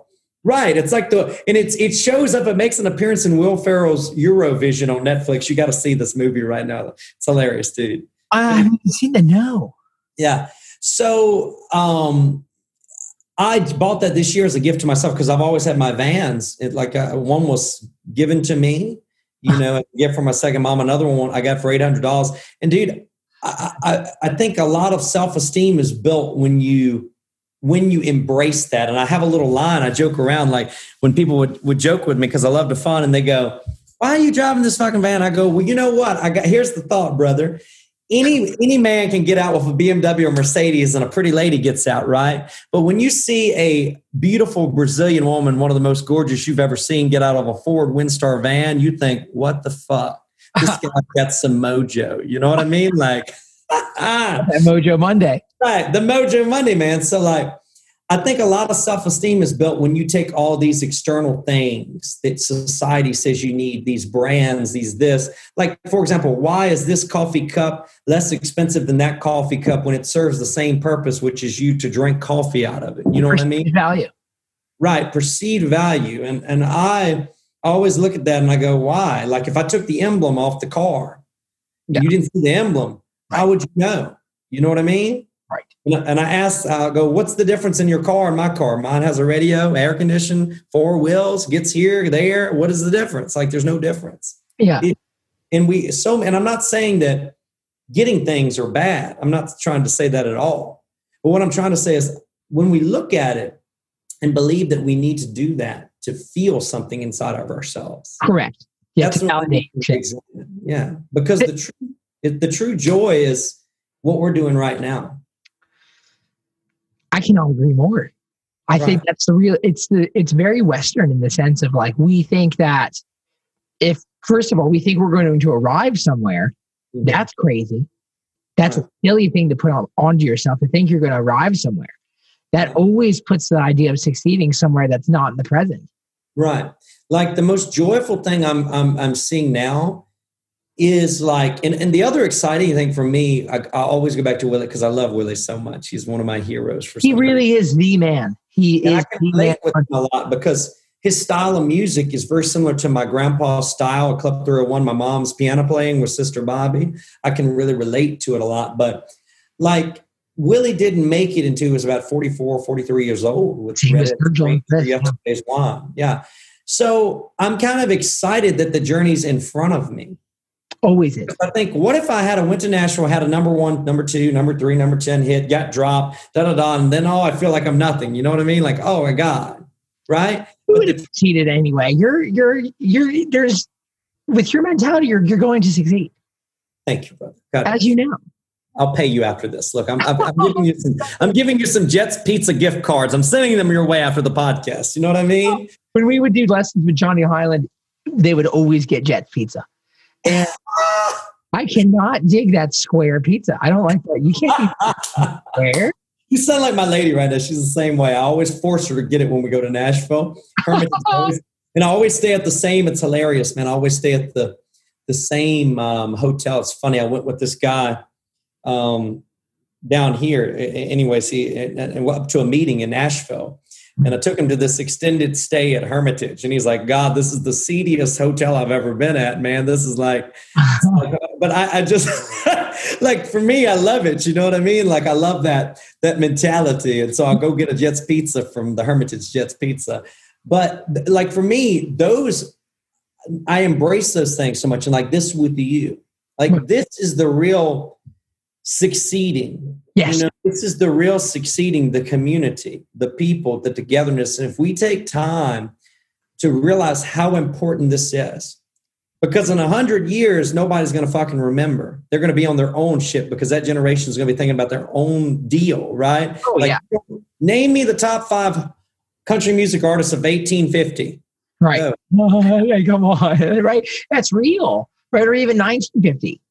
Right. And at that time, you think music wasn't going on. Of course, it was going on, but their community, their Spotify was in a different way. Like maybe it was in the town. Maybe there was, you know, them going around for a guitar, whatever that it was, and and that's how they were known, right? But we have this this very selfish sense that time was created in the 1900s, which it wasn't. You know, and, and we we can sometimes be very short-winded because so much has exploded in a hundred years. You know, with music, with technology, with all these things. And I'm, I'm I'm really seeing that in a way right now, like where I'm seeing the artists of yesteryear, like like Garth Brooks, for example. Okay. Right. Brooks is God, a master entertainer. I love There is no one better at entertaining uh, especially in American culture than Garth Brooks. I mean, And I'm not a Garth fan. I'm not a Garth fan, but I, I see his entertaining so well. How are you not a Garth fan? What? I'm not. I know that sounds horrible. I I'm not don't get when people say that. I just don't get that. Right. You know, you know what I am like. And when I say I'm not a fan, that means I'm not a fan of listening to his music, but I'm a fan of what he did. See now that that that is that is when you know that you have done your job right. When people might not subscribe to the taste of it, but they recognize that it, it is on the menu. Yeah, Yeah. because I am a guy like I'm much more geared to like, you know, Hank Williams, the '70s. Oh, like Junior. Oh yeah. Ricky Skaggs, that kind of deal. Like I'm, Oh yeah. you know, I'm more in that zone than I am really '90s country. Even though I was working at the radio station in the '90s, but I was with my granddad so much. Actually, my grandpa was like, he thought the '90s country at that time was too new. Everyone thinks that. That's how country music has always existed. Right. So he was really exposing me to like String Bean and like Hank Williams and Bill Oh, Monroe, Bill. the Stanley Brothers. Opry, like Grand Ole Opry, re- like a alma mater. Yeah. Right. So I don't look at Alan Jackson the same way as I do like internally, even though maybe he is in sales and stuff, as Willie Nelson or Hank Williams or Hank Jr. or Waylon Jennings or Johnny Cash. Those I think I relate so much because in the 90s, again, we go back to the wrestling thing. Okay. I, I'm playing from nine to twelve with my granddad at the the Honky Tonk Club 301 Family Dance Hall, and then I'm going home, and him and I are watching late night wrestling. Oh, okay. oh my God, on tube televisions, right? Right, and, and Oh, that's what we're doing like twelve thirty at night. So if you, I believe that Johnny Cash and Waylon and, and Willie are much more care, and David Allan Coe, they're characters much more than Alan Jackson and Garth Brooks are. Ah, dude, Garth Brooks is the character. we're talking about? He jumps off things. That thing's on fire. Plays Yeah. It does in an entertaining way. Yeah. In an entertaining way. You're talking about almost in the sense of them being these proverbial, almost like characters that could have been in an HBO show. Right. Right. Uh, and almost in a, in a way like, you know, you don't hear, and I'm not saying Garth hasn't done amazing things for humanity because he has. Really has. Right. But you don't, I don't think him the same way I think of Johnny Cash, with Johnny Cash not selling near as many records, Right. but going to a prison and saying, and that's, that's what I'm saying about if we really look at the impact we can cause. Like your impact in a weird sense, if you think about it, can touch just as much as Taylor Swift's in a weird, weird, really strange way. Or Right. Sturgill Simpson, because Sturgill Simpson is nowhere near Taylor Swift in sales. No, not close. And she, right, but but in spirit, there's something in the spirit, and that his. I guarantee you, he's going to be remembered in 50 years in a big way. Oh yeah, yeah. Oh my God. I don't think you know the the and the thing that inspires those beings because they're simply just human beings. Uh, Taylor Swift, you know, so her song had the highest stream uh, numbers of date release than any other song in history. It was 98 million streams in one day. Absurd amount of, of people listening to. it. But the spirit of inspiration doesn't know numbers. That's a human, that's a man cultivated asset. That isn't something that grows out of the ground. Streams. So it's like as long as you're acting from a, a place that's inspired, the results that happen from it, the numbers, or it should not be the first thing that you focus on. And you know, I don't. I think she's a brilliant artist. I, I really think I like Taylor Swift a lot. But uh, her writing, all these things, Kanye, I love all these people like that. But this is what is funny as our our society, and and I believe it was like this back in the fifties too, in a different way. But you say 98 million streams, and we don't even feel it anymore. No, you don't even feel it. You don't even think that that's huge. Yeah, okay, okay. And then you go look at your latest Instagrammer that's on Instagram and he has no and you're like, oh, I want to follow this guy. You see what I'm saying? Like, so that's something I like about about what's going on in the world right now is that it's kind of taking the celebrity out of celebrity and and shining the celebrity on celebrity because we're all celebrities. Every human being is a celebrity, right? Think Oh. about how many Hank Williams there have been across the universe that we never heard of, right? But they just didn't go on the Louisiana hayride and they just didn't go to Nashville and they just didn't do this, right? Like my uncle is Yeah. a great example. There's no one in Nashville, and I'm not not being ugly. I'm just telling the truth because I've played with all the greatest guitar players, right? I That's very real. you Johnny Hiland, JD Uh, Santo, JD Simo. Brent Mason. Right. Right. There's been nobody that I, that my uncle wouldn't be able to be right on stage, with. but he never went, never came, never did anything. Now that's not a knock on the person in Nashville, right? Yeah. Not at all, because I love all the. But that's also not a knock on that, and I'm glad that there's a platform now, which is social media. Yeah. That now can shine light on people. Oh. And like Tyler Childers said, Tyler said, "Don't go to fucking Nashville." Yeah. No, you get real. Stay where you're at. Stay where you're at. And Sturgill said the same thing. He said, get in a van, tour, whatever. And again, I love Nashville. I'm not knocking Nashville. And I have some great friends in Nashville. Mm-hmm. And I love the industry. I love the community. Right. But I love, just like dropping out of school, I'm a huge proponent of like, everyone says, don't drop out of school. And my lady gets so mad at me about this. She gets so mad because my lady is all school. She's got a master's degree, clinical psychologist, all these good things. She says, stay in school. And I say, look, maybe you don't have to stay in school, right? Because so long we've we've been taught, oh, this is what you need to do. You need to go to high school, then you need to go to college, Right. then you need to get a job. Right. And that's the only way you can do anything. Right. And then I look and I say, wait a minute, how come Gary fucking V mm-hmm. is is a million multimillionaire and he never went? You know what I mean? Now, that doesn't mean that everyone can do that way. No, not everyone's supposed to. It- it- eh, right. Right. But I, I- don't like, and I want to change the thought of if you do this, if you drop out of school, you cannot be successful. That's not true. So stupid. So wrong. Right. But they're also not saying too, if you have to go to school, you have to put yourself in debt most of the time because most people's parents can't afford to pay for an entire uh, education in, in the current uh, climate that we exist in. Every time, and I, I look at and I, I look at the system and I go, my God, these these students, and I commend them. My daughter just went to college, right? Uh, but they're coming out of all this debt.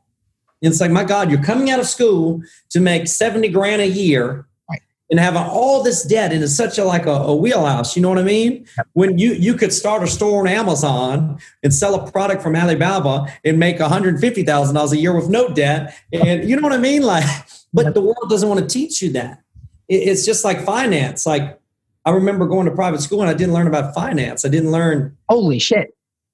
how do you go to private school for five thousand dollars a year and not fucking learn about finance? It doesn't make any sense. Our finance class was so funny. And I was making, I was making, I was making about $2,000 a week in high school in cash. And I was asking my finance teacher, what, what is, what is, what is, what are some of the things that I do here? Like, what do I do with all this money? And he had no idea what to tell me. He had no idea. And then I go and I buy Robert Kiyosaki, Rich Dad, Poor Dad. And then I start getting an idea on how to save money and, and, and, and, and uh, not be stupid. But nobody ever told you to, to, to save money here and to invest money here and to They don't. admit it- buy assets. And yeah, It's crazy, and like that's a thing. Like taking the music back. Like I'm really wanting to show a new generation. Like I'm, I'm hoping that I'm going to be able to show them that. Like let's think. Let's think outside the box. Let's look at like Jimmy Buffett. I always now I'm saying because I'm playing in Margaritaville and I can see his whole empire very, you know, up close and personal. Because I wasn't a Buffett fan either. Like of his music. Well, you know, it would make sense because over what eighty percent of his um of his fan base skews super conservative, and they're all over the age of forty five. I did not. Even, And that's like a high resolution data fact. That's real. I didn't, dude. I didn't even know. I, I it was crazy, but like that was a prime example. He he he was trying to do something with himself, and one thing he moved, and then that's just he didn't even have a number one. I think Margaritaville was like a number eight or something on the charts. Are you serious? Yeah, but you think that you have to be oh okay, I need this many number ones to end up becoming being worth two hundred million dollars. Well, he didn't have one number one, and now he's worth like seven hundred million dollars. Oh my God, sir. Right. And he has his own fan base because he made good decisions and he he he embraced it. Like, think about this. And we can look at this in real time now and look back. I, is there any way Jimmy Buffett's writing style would fit into the the pigeonhole of trying to write for commercial radio? I mean, and, and Zero percent. Zero percent, sir. Right. He's a great writer. He really is. Like I listen to his songs, like he's a great writer. Right. I, I love his his the way he you know puts these things into poetry, but it would never work in that environment. So he went outside, like in Gloria Estefan, same way, like learning these things. Like she has Estefan's kitchen. She's worth right. I mean, worth so much, and so I'm just much more interested in in doing something that than I am chasing number ones. I'm much more interested in really having a great journey. I'm much more interested in having a great fan base and doing my own thing than I am trying to chase the trend now. And you are doing it, sir. I'm trying. I don't know if I'm doing it well, but I'm trying, you know, I'm, I'm working on it, you know, and Yeah, from the pla it's always our job to be the person who says the first thing you're doing is trying.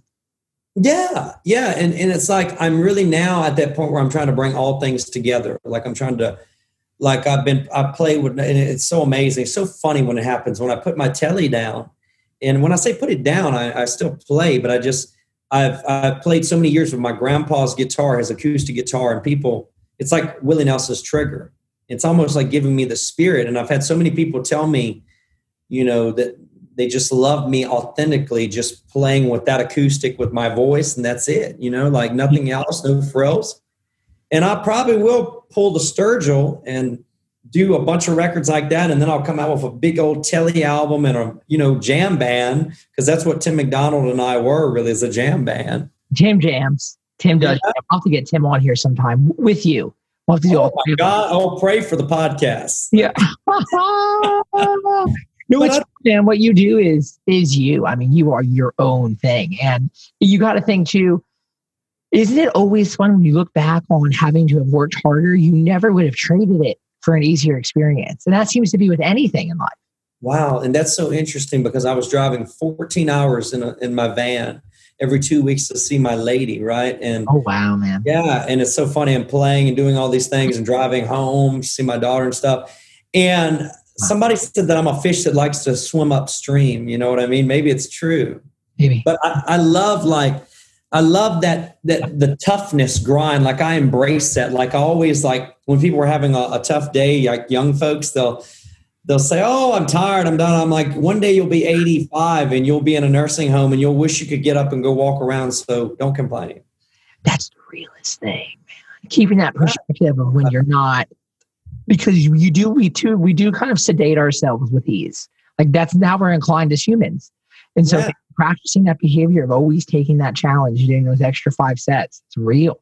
Right. And like, it's funny to me, like Eric Church is someone I, I, I love him because He's love his- everybody thinks I'm Eric Church. You know, they, when I put on a pair of glasses, they think I am. I'm from the same region.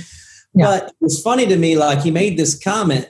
I think he was playing at the stadium or something, uh, Bridgestone or not Bridgestone. What's the one? Nissan Stadium. Yeah. He did the biggest show in Nashville history, 55,000 people. And he goes, and I love Eric Church. This is not a knock on Eric Church, but this is a nod to to what I do and a nod to what you do. And he goes, Yeah, man, we're out there and we're really doing it and we're playing three hours. And I go, Three hours.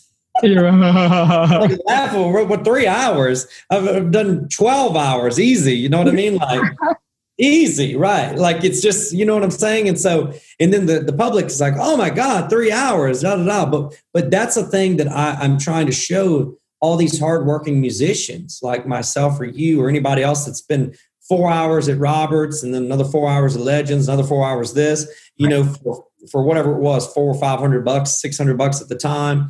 And so, you know, appreciate that grind. And also I'm I'm I love that whimsical thing of like Jimmie Rodgers. Like Jimmie Rodgers just played had his guitar and like Oh, town and playing, you know, small places. Like like Sturgill actually said this. He says, I prefer to play bars. Jack White says the same thing. I mean, it makes sense why you prefer it. the reflectivity of energy is so much faster and real. Yeah. It's like it we're and again, it's just that moment where we're thinking we want something bigger, you know, and like it- but but just embrace. I think just embrace where you are and try to help people. Like that's really try to help people and love people and try to understand people. We all everybody needs to be understood. You know what I'm saying? So, what is it that's on your mind, like technique wise? And I don't even want to think about it as a technique because it's an. I look at technique and natural intuition as two very different things. Um, but there is a thing that you do when you get on stage where it could be any room, it could be any time. It just as if Tim McDonald's on any piano, um, or if I'm on any guitar, it's going to sound solid. But there's Yeah. something about when you get in a room and your thing is entertaining. Like that is and it's I don't want to tell you what your thing is, but that's a huge asset in what you do. What's in it that's in your mind? Is it a oh. lack of fear? Is it actually knowing I can't mess up? No, no. That and, and when I say mess up, let me let me. I I look at at my the stage, and this is really crazy as a No. fight. I look at it as a fight. a fi- how so? I look at it like when I'm getting ready to go on stage, I'm getting ready to go into a UFC fight. Right? And it's my it's my cage, it's my wrestling ring, it's my area. Like Shawn Michaels, who's a great known as the greatest technician of all time in wrestling, said, "I I I dictate the environment." A lot of wrestlers go off the environment, the crowd. They they'll start changing what they do based on the crowd Right. he says, I am the wrestler and I am putting on the show. And so I will move the energy, right? That's how his belief. And that's also a little bit of my belief. I, I, I am going on stage and my goal is to make every single person feel involved, make the person that, that is sitting there that no one would notice, notice them, uh, raise them that. In glory. I'm always looking on stage at people. That's I'm, I'm I'm watching people and I'm observing and I'm observing who I feel emotionally is going through something, who I feel is hurt, who I feel is maybe having some problems, and I want to raise them up. A lot of people all the time tell me that I'm a preacher. That's everybody says to me that I'm. They're like, dude, you're like I, I get this so much. I don't know if it's because I button my shirt all the way up, but they go, you you're like a preacher. But the thing about that is because my goal, like I, my name is David my, my mom named me David Jason after David in the Bible, who was the king of music, but he was also a great warrior and a king. And I believe, and I'm not, I'm very spiritual, but I love everybody's beliefs and all that good stuff. But he was also not known just for the music because he was he was the king of music in the Bible, but he was also not just the king of music. And so I'm going there for to touch people to not just deliver a music show. I'm going there to bring everybody together so they walk out of that moment remembering that moment and, and feeling better and having a great time. And I'm a, like, for example, a lot of people say, Oh, well, you're Christian. How can you go play at these bars? How can you do this? But Jesus Christ was going into the worst places and he was forgiving everybody and he was loving everyone. If you believe, you know, if you're a believer in that, and that's what he was doing. He wasn't judging. He wasn't, you know, going into the finest places. So I am going with the intent to help people. That's that's my number one goal these days when I go to play a show is to help people. And I think that was always my goal, even when I was in Nashville. But maybe my own want and desires maybe were maybe making it look different than it was, or maybe it was I, I think it maybe it did show a little, a lot. But that's when I approach the stage. Now I'm very competitive on the stage. I'm very, I'm very um, when I'm if I'm playing with a band, I'm I'm I'm I'm like Lightning Hopkins. You know, Lightning Hopkins said when he was playing with a band, "Hey, follow me, Hmm. follow me." I'm from the old school of like watching Merle, like Merle Haggard when I saw him at the Opry with Willie. They both did the same thing. The band followed them. Yeah, that is the country thing. Yeah. Right. So it, I'm ready to go and I'm ready to play and I'm ready to do it my way. But it's weird because I I look at you like my uncle a little bit. Like you guys are so technically amazing. Right. I mean, you are. Now you're like a little different than Tim because Tim is a flat out virtuoso. But Huh. you have a little you have also the spirit mixed in with the playing ability. Mm. Okay. And so Willie is not really like a technical, technically amazing guitar player. Hmm. But he has a style that everybody in the world knows. Hmm. Right. Oh my God, man. Yeah. It is So- style. Yeah. So you have to find, I, I, I like that balance. Like I purposely now don't, I know this is going to sound really fucked up what I'm about to say, but I don't really practice because I'm not after being technically the greatest guitar player. I can play fast. I'm kind of like Sturgill. Sturgill's not technically the, he's a great guitar player. He is. He doesn't, and he doesn't need Lars, whatever his name is, to play. Laur Joamets. Yeah. Right. But he's not uh, like Lars. Lars is a technically really Yeah. Different dude, man. Different being, you know, and different intention. And it's, yeah, that's a real thing. so I, I I'm more on spirit. I'm more on bringing people together. I'm more on taking people and making, for example, there's a history, and this is not meant to sound in a bad way, but when I was getting, when I was at my wedding in Brazil, uh, there was a butler outside of it because my lady's family is wealthy and everything, and they're amazing people, just lovely people. But it's a different culture, you know. That culture, everybody that's it's no middle class. They have maids if you're wealthy. You know what I'm saying? Yes. And the butler was on the outside, and I remember he was sitting outside of the the building. And I said, "What's he doing?" Well, he's staying outside. And I, and I said, "Why is he staying outside?" And I said, "No, no, no, no. I'm not. I'm not doing anything until he comes inside and is is eating and is joyful and is drinking and everything. And we then a couple few days later we had a get together, and they tr- the family treats everyone so well. You know what I mean? Hmm. But I really made it a point. I, I did this little private show for the family, and I made it all about this guy. How? I made it all about him because Wow. because we need to show people's talents. Uh, Sweeping a floor is a talent, Right.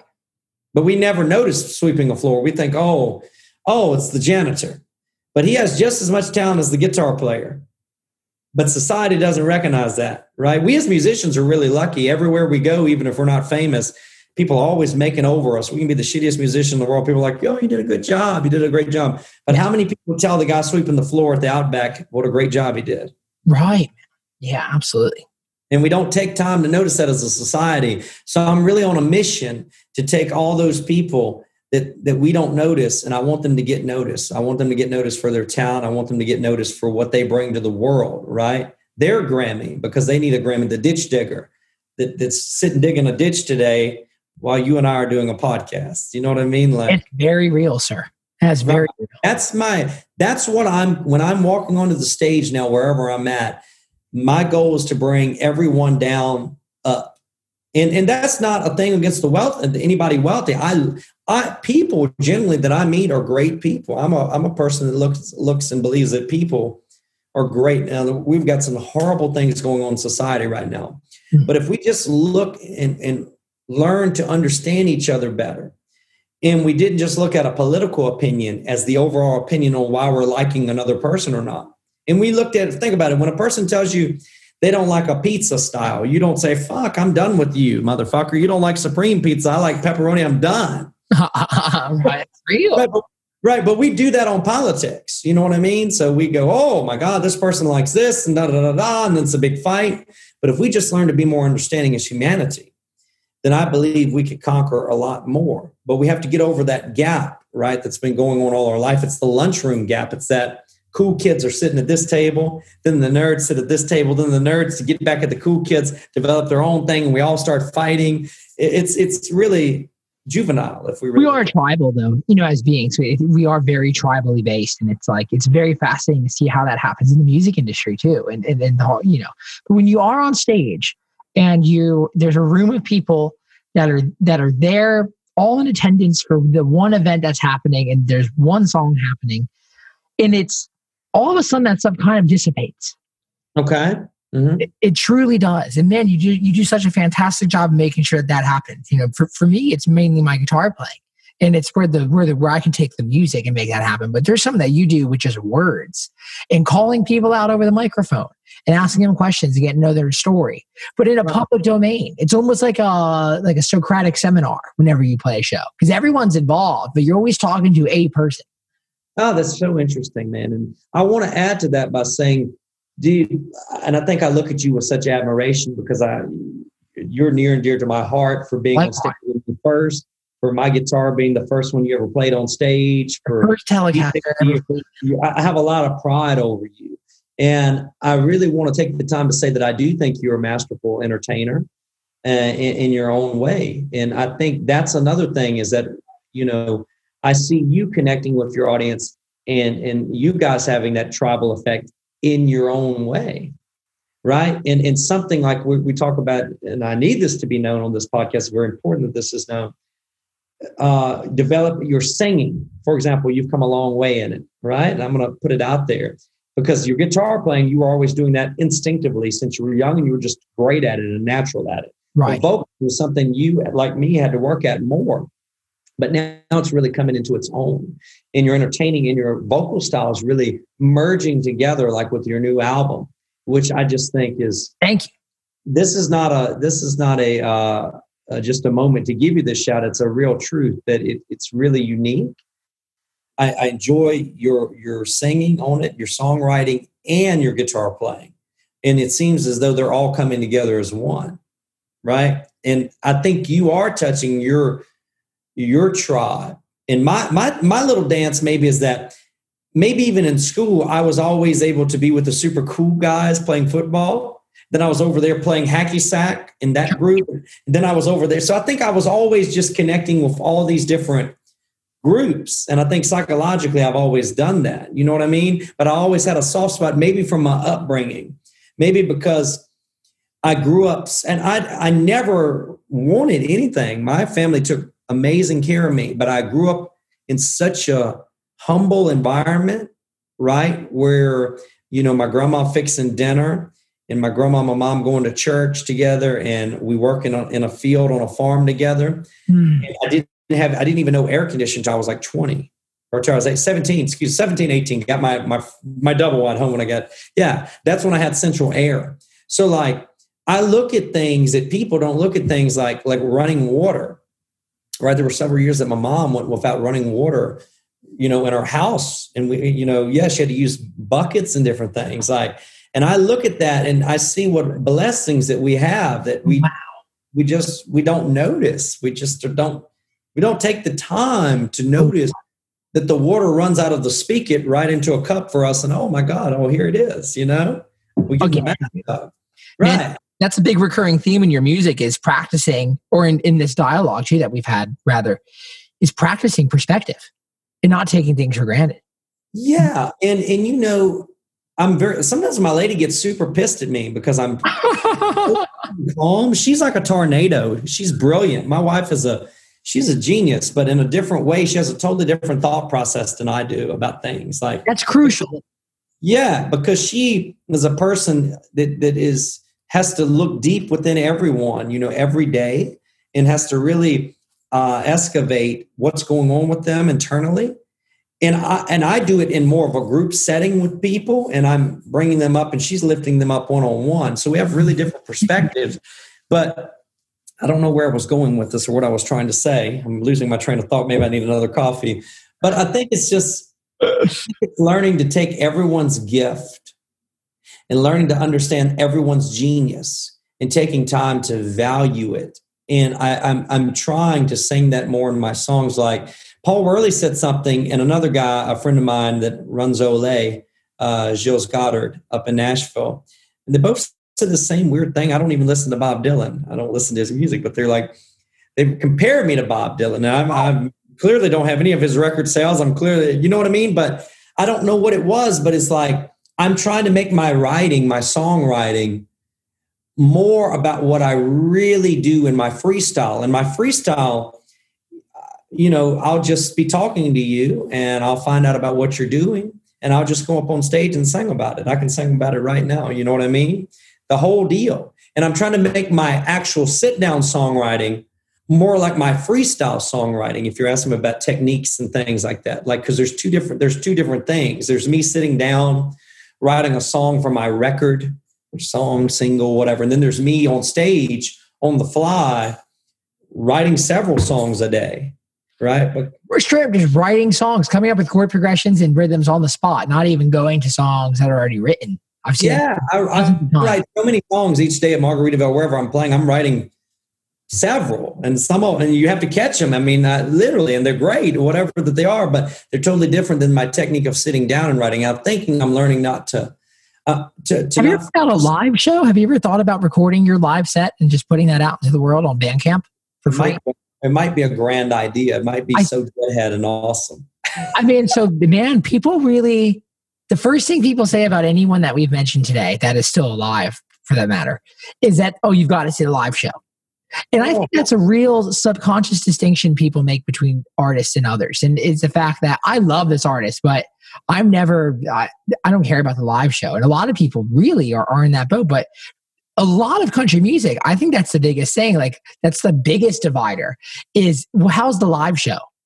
Whether it's mm-hmm. pro countries and outlaw countries and Americana, what is the live show like? And it's like if the, if your live show is where you shine, that is Wow. like, dude it's so that's so weird that you're saying that because i'm in some weird space like you really have this thing going on with your deadhead community and this thing and i'm somewhere like out there in the universe as this really weird entity because i'm kind of i'm so country like willie nelson really but i'm so jam bandy in that deadhead sense even though i'm not i don't listen to the dead just being honest i listen to the beatles are my, my big thing and i'm i'm somewhere with the freestyle stuff like out in Jimmy Buffett land, but freestyle, you know, when I'm just playing acoustic and doing that thing. And so it's a weird, it's a real, then I have the banjos thing going. So it's a really weird evolved space, right? And maybe my, my biggest thing is that I try to put a label on it. Now I'm really not trying to put a label on. I'm just kind of rolling with what I do and saying, right because it's not your job to put a label on it. The fans will do that. Right. And like you said, really making a reggae album. That's kind of where I'm at. Like right now, I'm in this big thing of like, I'm taking a lot of my songs from old albums and I'm making videos on them and I'm releasing them. And, and one album doesn't sound like another. But to the world, they really don't know, you know, it's not like Jason is Lincoln's Boyz II Men. So it's okay. It's new to them.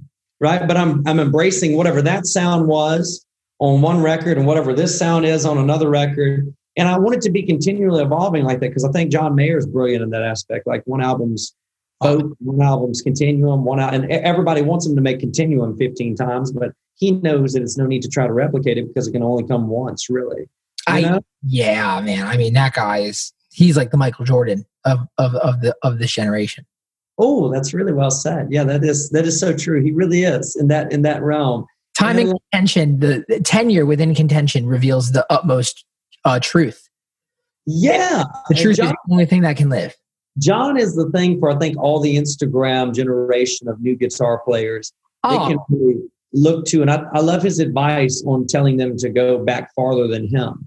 Like if you're asking me about pure like guitar ability, because I'm somewhere in a weird space in that too, because you and my uncle and Johnny Hiland, JD Simo, y'all are all in your own little guitar world. And I am a guitar player and I am in that space too, but in a very different way. You know what I mean? Like oh, in your own way, and yeah, yeah, it's a very strange way, but something something that I'm totally into right now in guitar playing is I'm totally into what uh, maybe I call it the JD right now of not playing with any effects. I'm really into that moment because I played with effects in Nashville and I, I look back on it and go, oh, it's so distorted. It's so this, so so masked up with stuff. And I was just doing it because I'm younger and trying to do whatever. But also, it's a crutch. You know, it's a guitar crutch. it man, yeah, that really can be a crutch. Right. It's a crutch. Compression, all these things are crutch. And not to say, like, I love them using them as you're doing them in a style like Ray Flacke used compression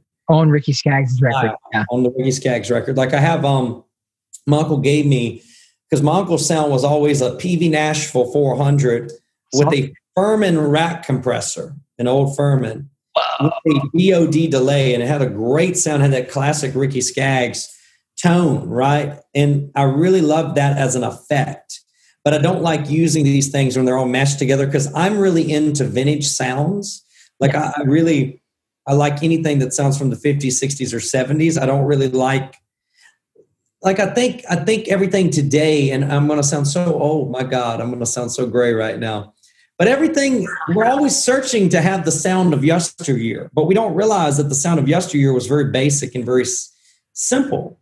So if we just strip it down and plug it in, like BB King, maybe the reason was so BB King is just plug and play. And what's even funnier, we as guitar enthusiasts think that tube amps are all the way. Okay, everybody thinks the tube amp is the thing, and I Not have BB Gang.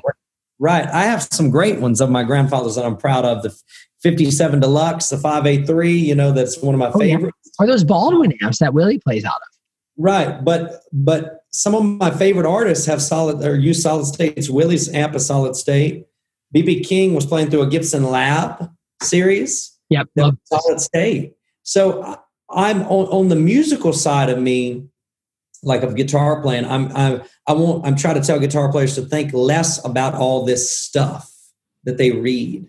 of what this is and what that is because like Willie, he found a unique tone by using a solid state amp with the pickup put into the Martin, had something unique.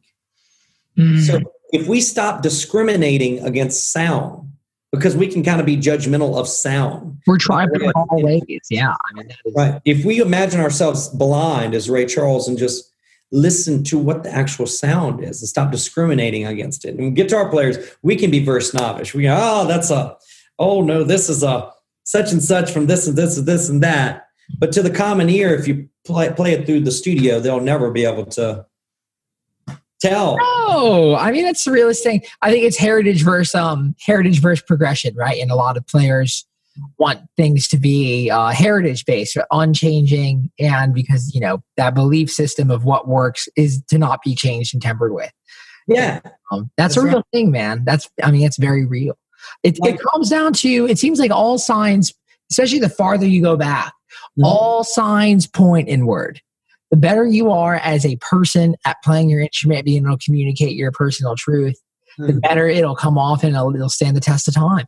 You know what's so amazing that my lady told me? Because I, I need to find me a. Brazilian woman. maybe that's what you're needing. You know what I mean? Oh, she puts me into good shit. I was in Wikipedia today. I mean, damn. But you know what? It's like I have to shout her out. Like, but but I have to shout her out because I live with her. You know what I mean? My mom and my grandma have given me just as much inspiration. My mom and my grandmother are my heroes, along with my grandfather. But I'm I'm shouting out what what would be considered as maybe if you don't look into it the correct way, it might be considered as negative. But for example, my lady always says this about me. She goes, "Darling, there will never be a best." That's real.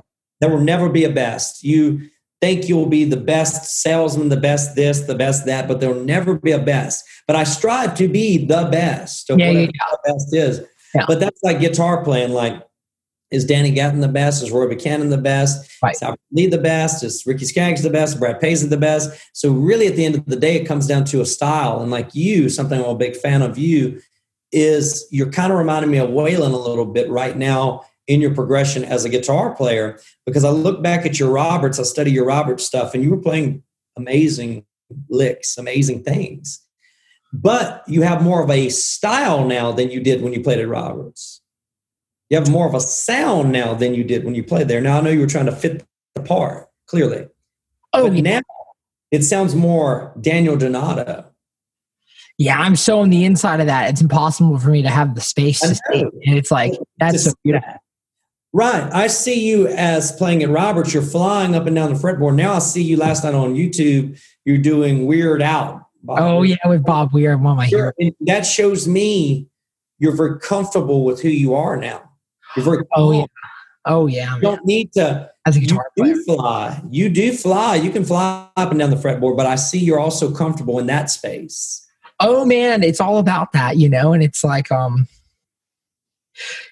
i think when people when you say you want to be the best in something that word isn't actually saying what you what your intention internally is Mm. Yes. you know you don't actually know what it what you're going for when you say i want to be the best but you're just using the word that we've learned means Yeah. Well, we relatively we- close really it's that consistent and persistent pursuit of fulfilling the potential that you have for this world And I think with you, like I really want to give you a nod out. I think you had this innate sense that you didn't just want to be another guitar player through the Don Kelly pipeline. And I hate to say it like that. It'll sound so brash on this podcast because they are all tremendously talented players. more brash than said today and that was a right but i think you had this thing that you you really wanted to create something very unique in a space i believe when i'm just I've always against you and uh, because that's what you've really done and I, I tell you all the time like i i admire it. I talk about you down here i say wow and i really you're an inspiration to me. You're an inspiration to me. And that that to me is full circle. You know when when i can be an inspiration to you at legends corner and what you want to do and then i can look at you and i can say wow he's an inspiration to me because he's being consistent and he's growing his own thing. That's when i think we've come full circle. Whoa man is that not a, is that not the most beautiful way to end this conversation I knew it. It was poetically perfect. I got I got to go sling vacay now, and then I got to go play a show, so it's perfect. Okay. I love you, my friend, and we'll do more of these. We'll, we'll do many of these episodes. Dude, I loved it. I love Yeah. you. I love your crew. Thank you for being my crew. And I'm going to rejoice in being jolly, and I hope you do the same too. All right, my friend. Thank you. love you. Love you, my friend. I'll talk to you later. Peace. Beautiful. What a, an astounding individual. Uh, go indeed check out Jason Link's music. Check him out on all the social media platforms. And um, pay attention to those serendipitous moments in your life when it seems like uh, life is calling you for something and, and the people that are involved in those moments. Um, things are meant to happen in certain ways. And I'm extremely grateful. Uh, I was walking past Legends Corner that day and Jason Link was there. Uh, one of my dear mentors, one of my dear friends. Thank you guys so much uh, for watching the Lost Highway podcast, episode 32, my friends. We are working on a new Cosmic Country covers album. Uh, join us on Patreon to support the podcast. Follow me on YouTube, follow me on Instagram, follow me on TikTok, Facebook, and most importantly, join the Cosmic Country Club on danieldonato.com. That is where it all happens. Again, y'all stay positive, stay patient, stay persistent, stay cosmic. I'll talk to y'all later.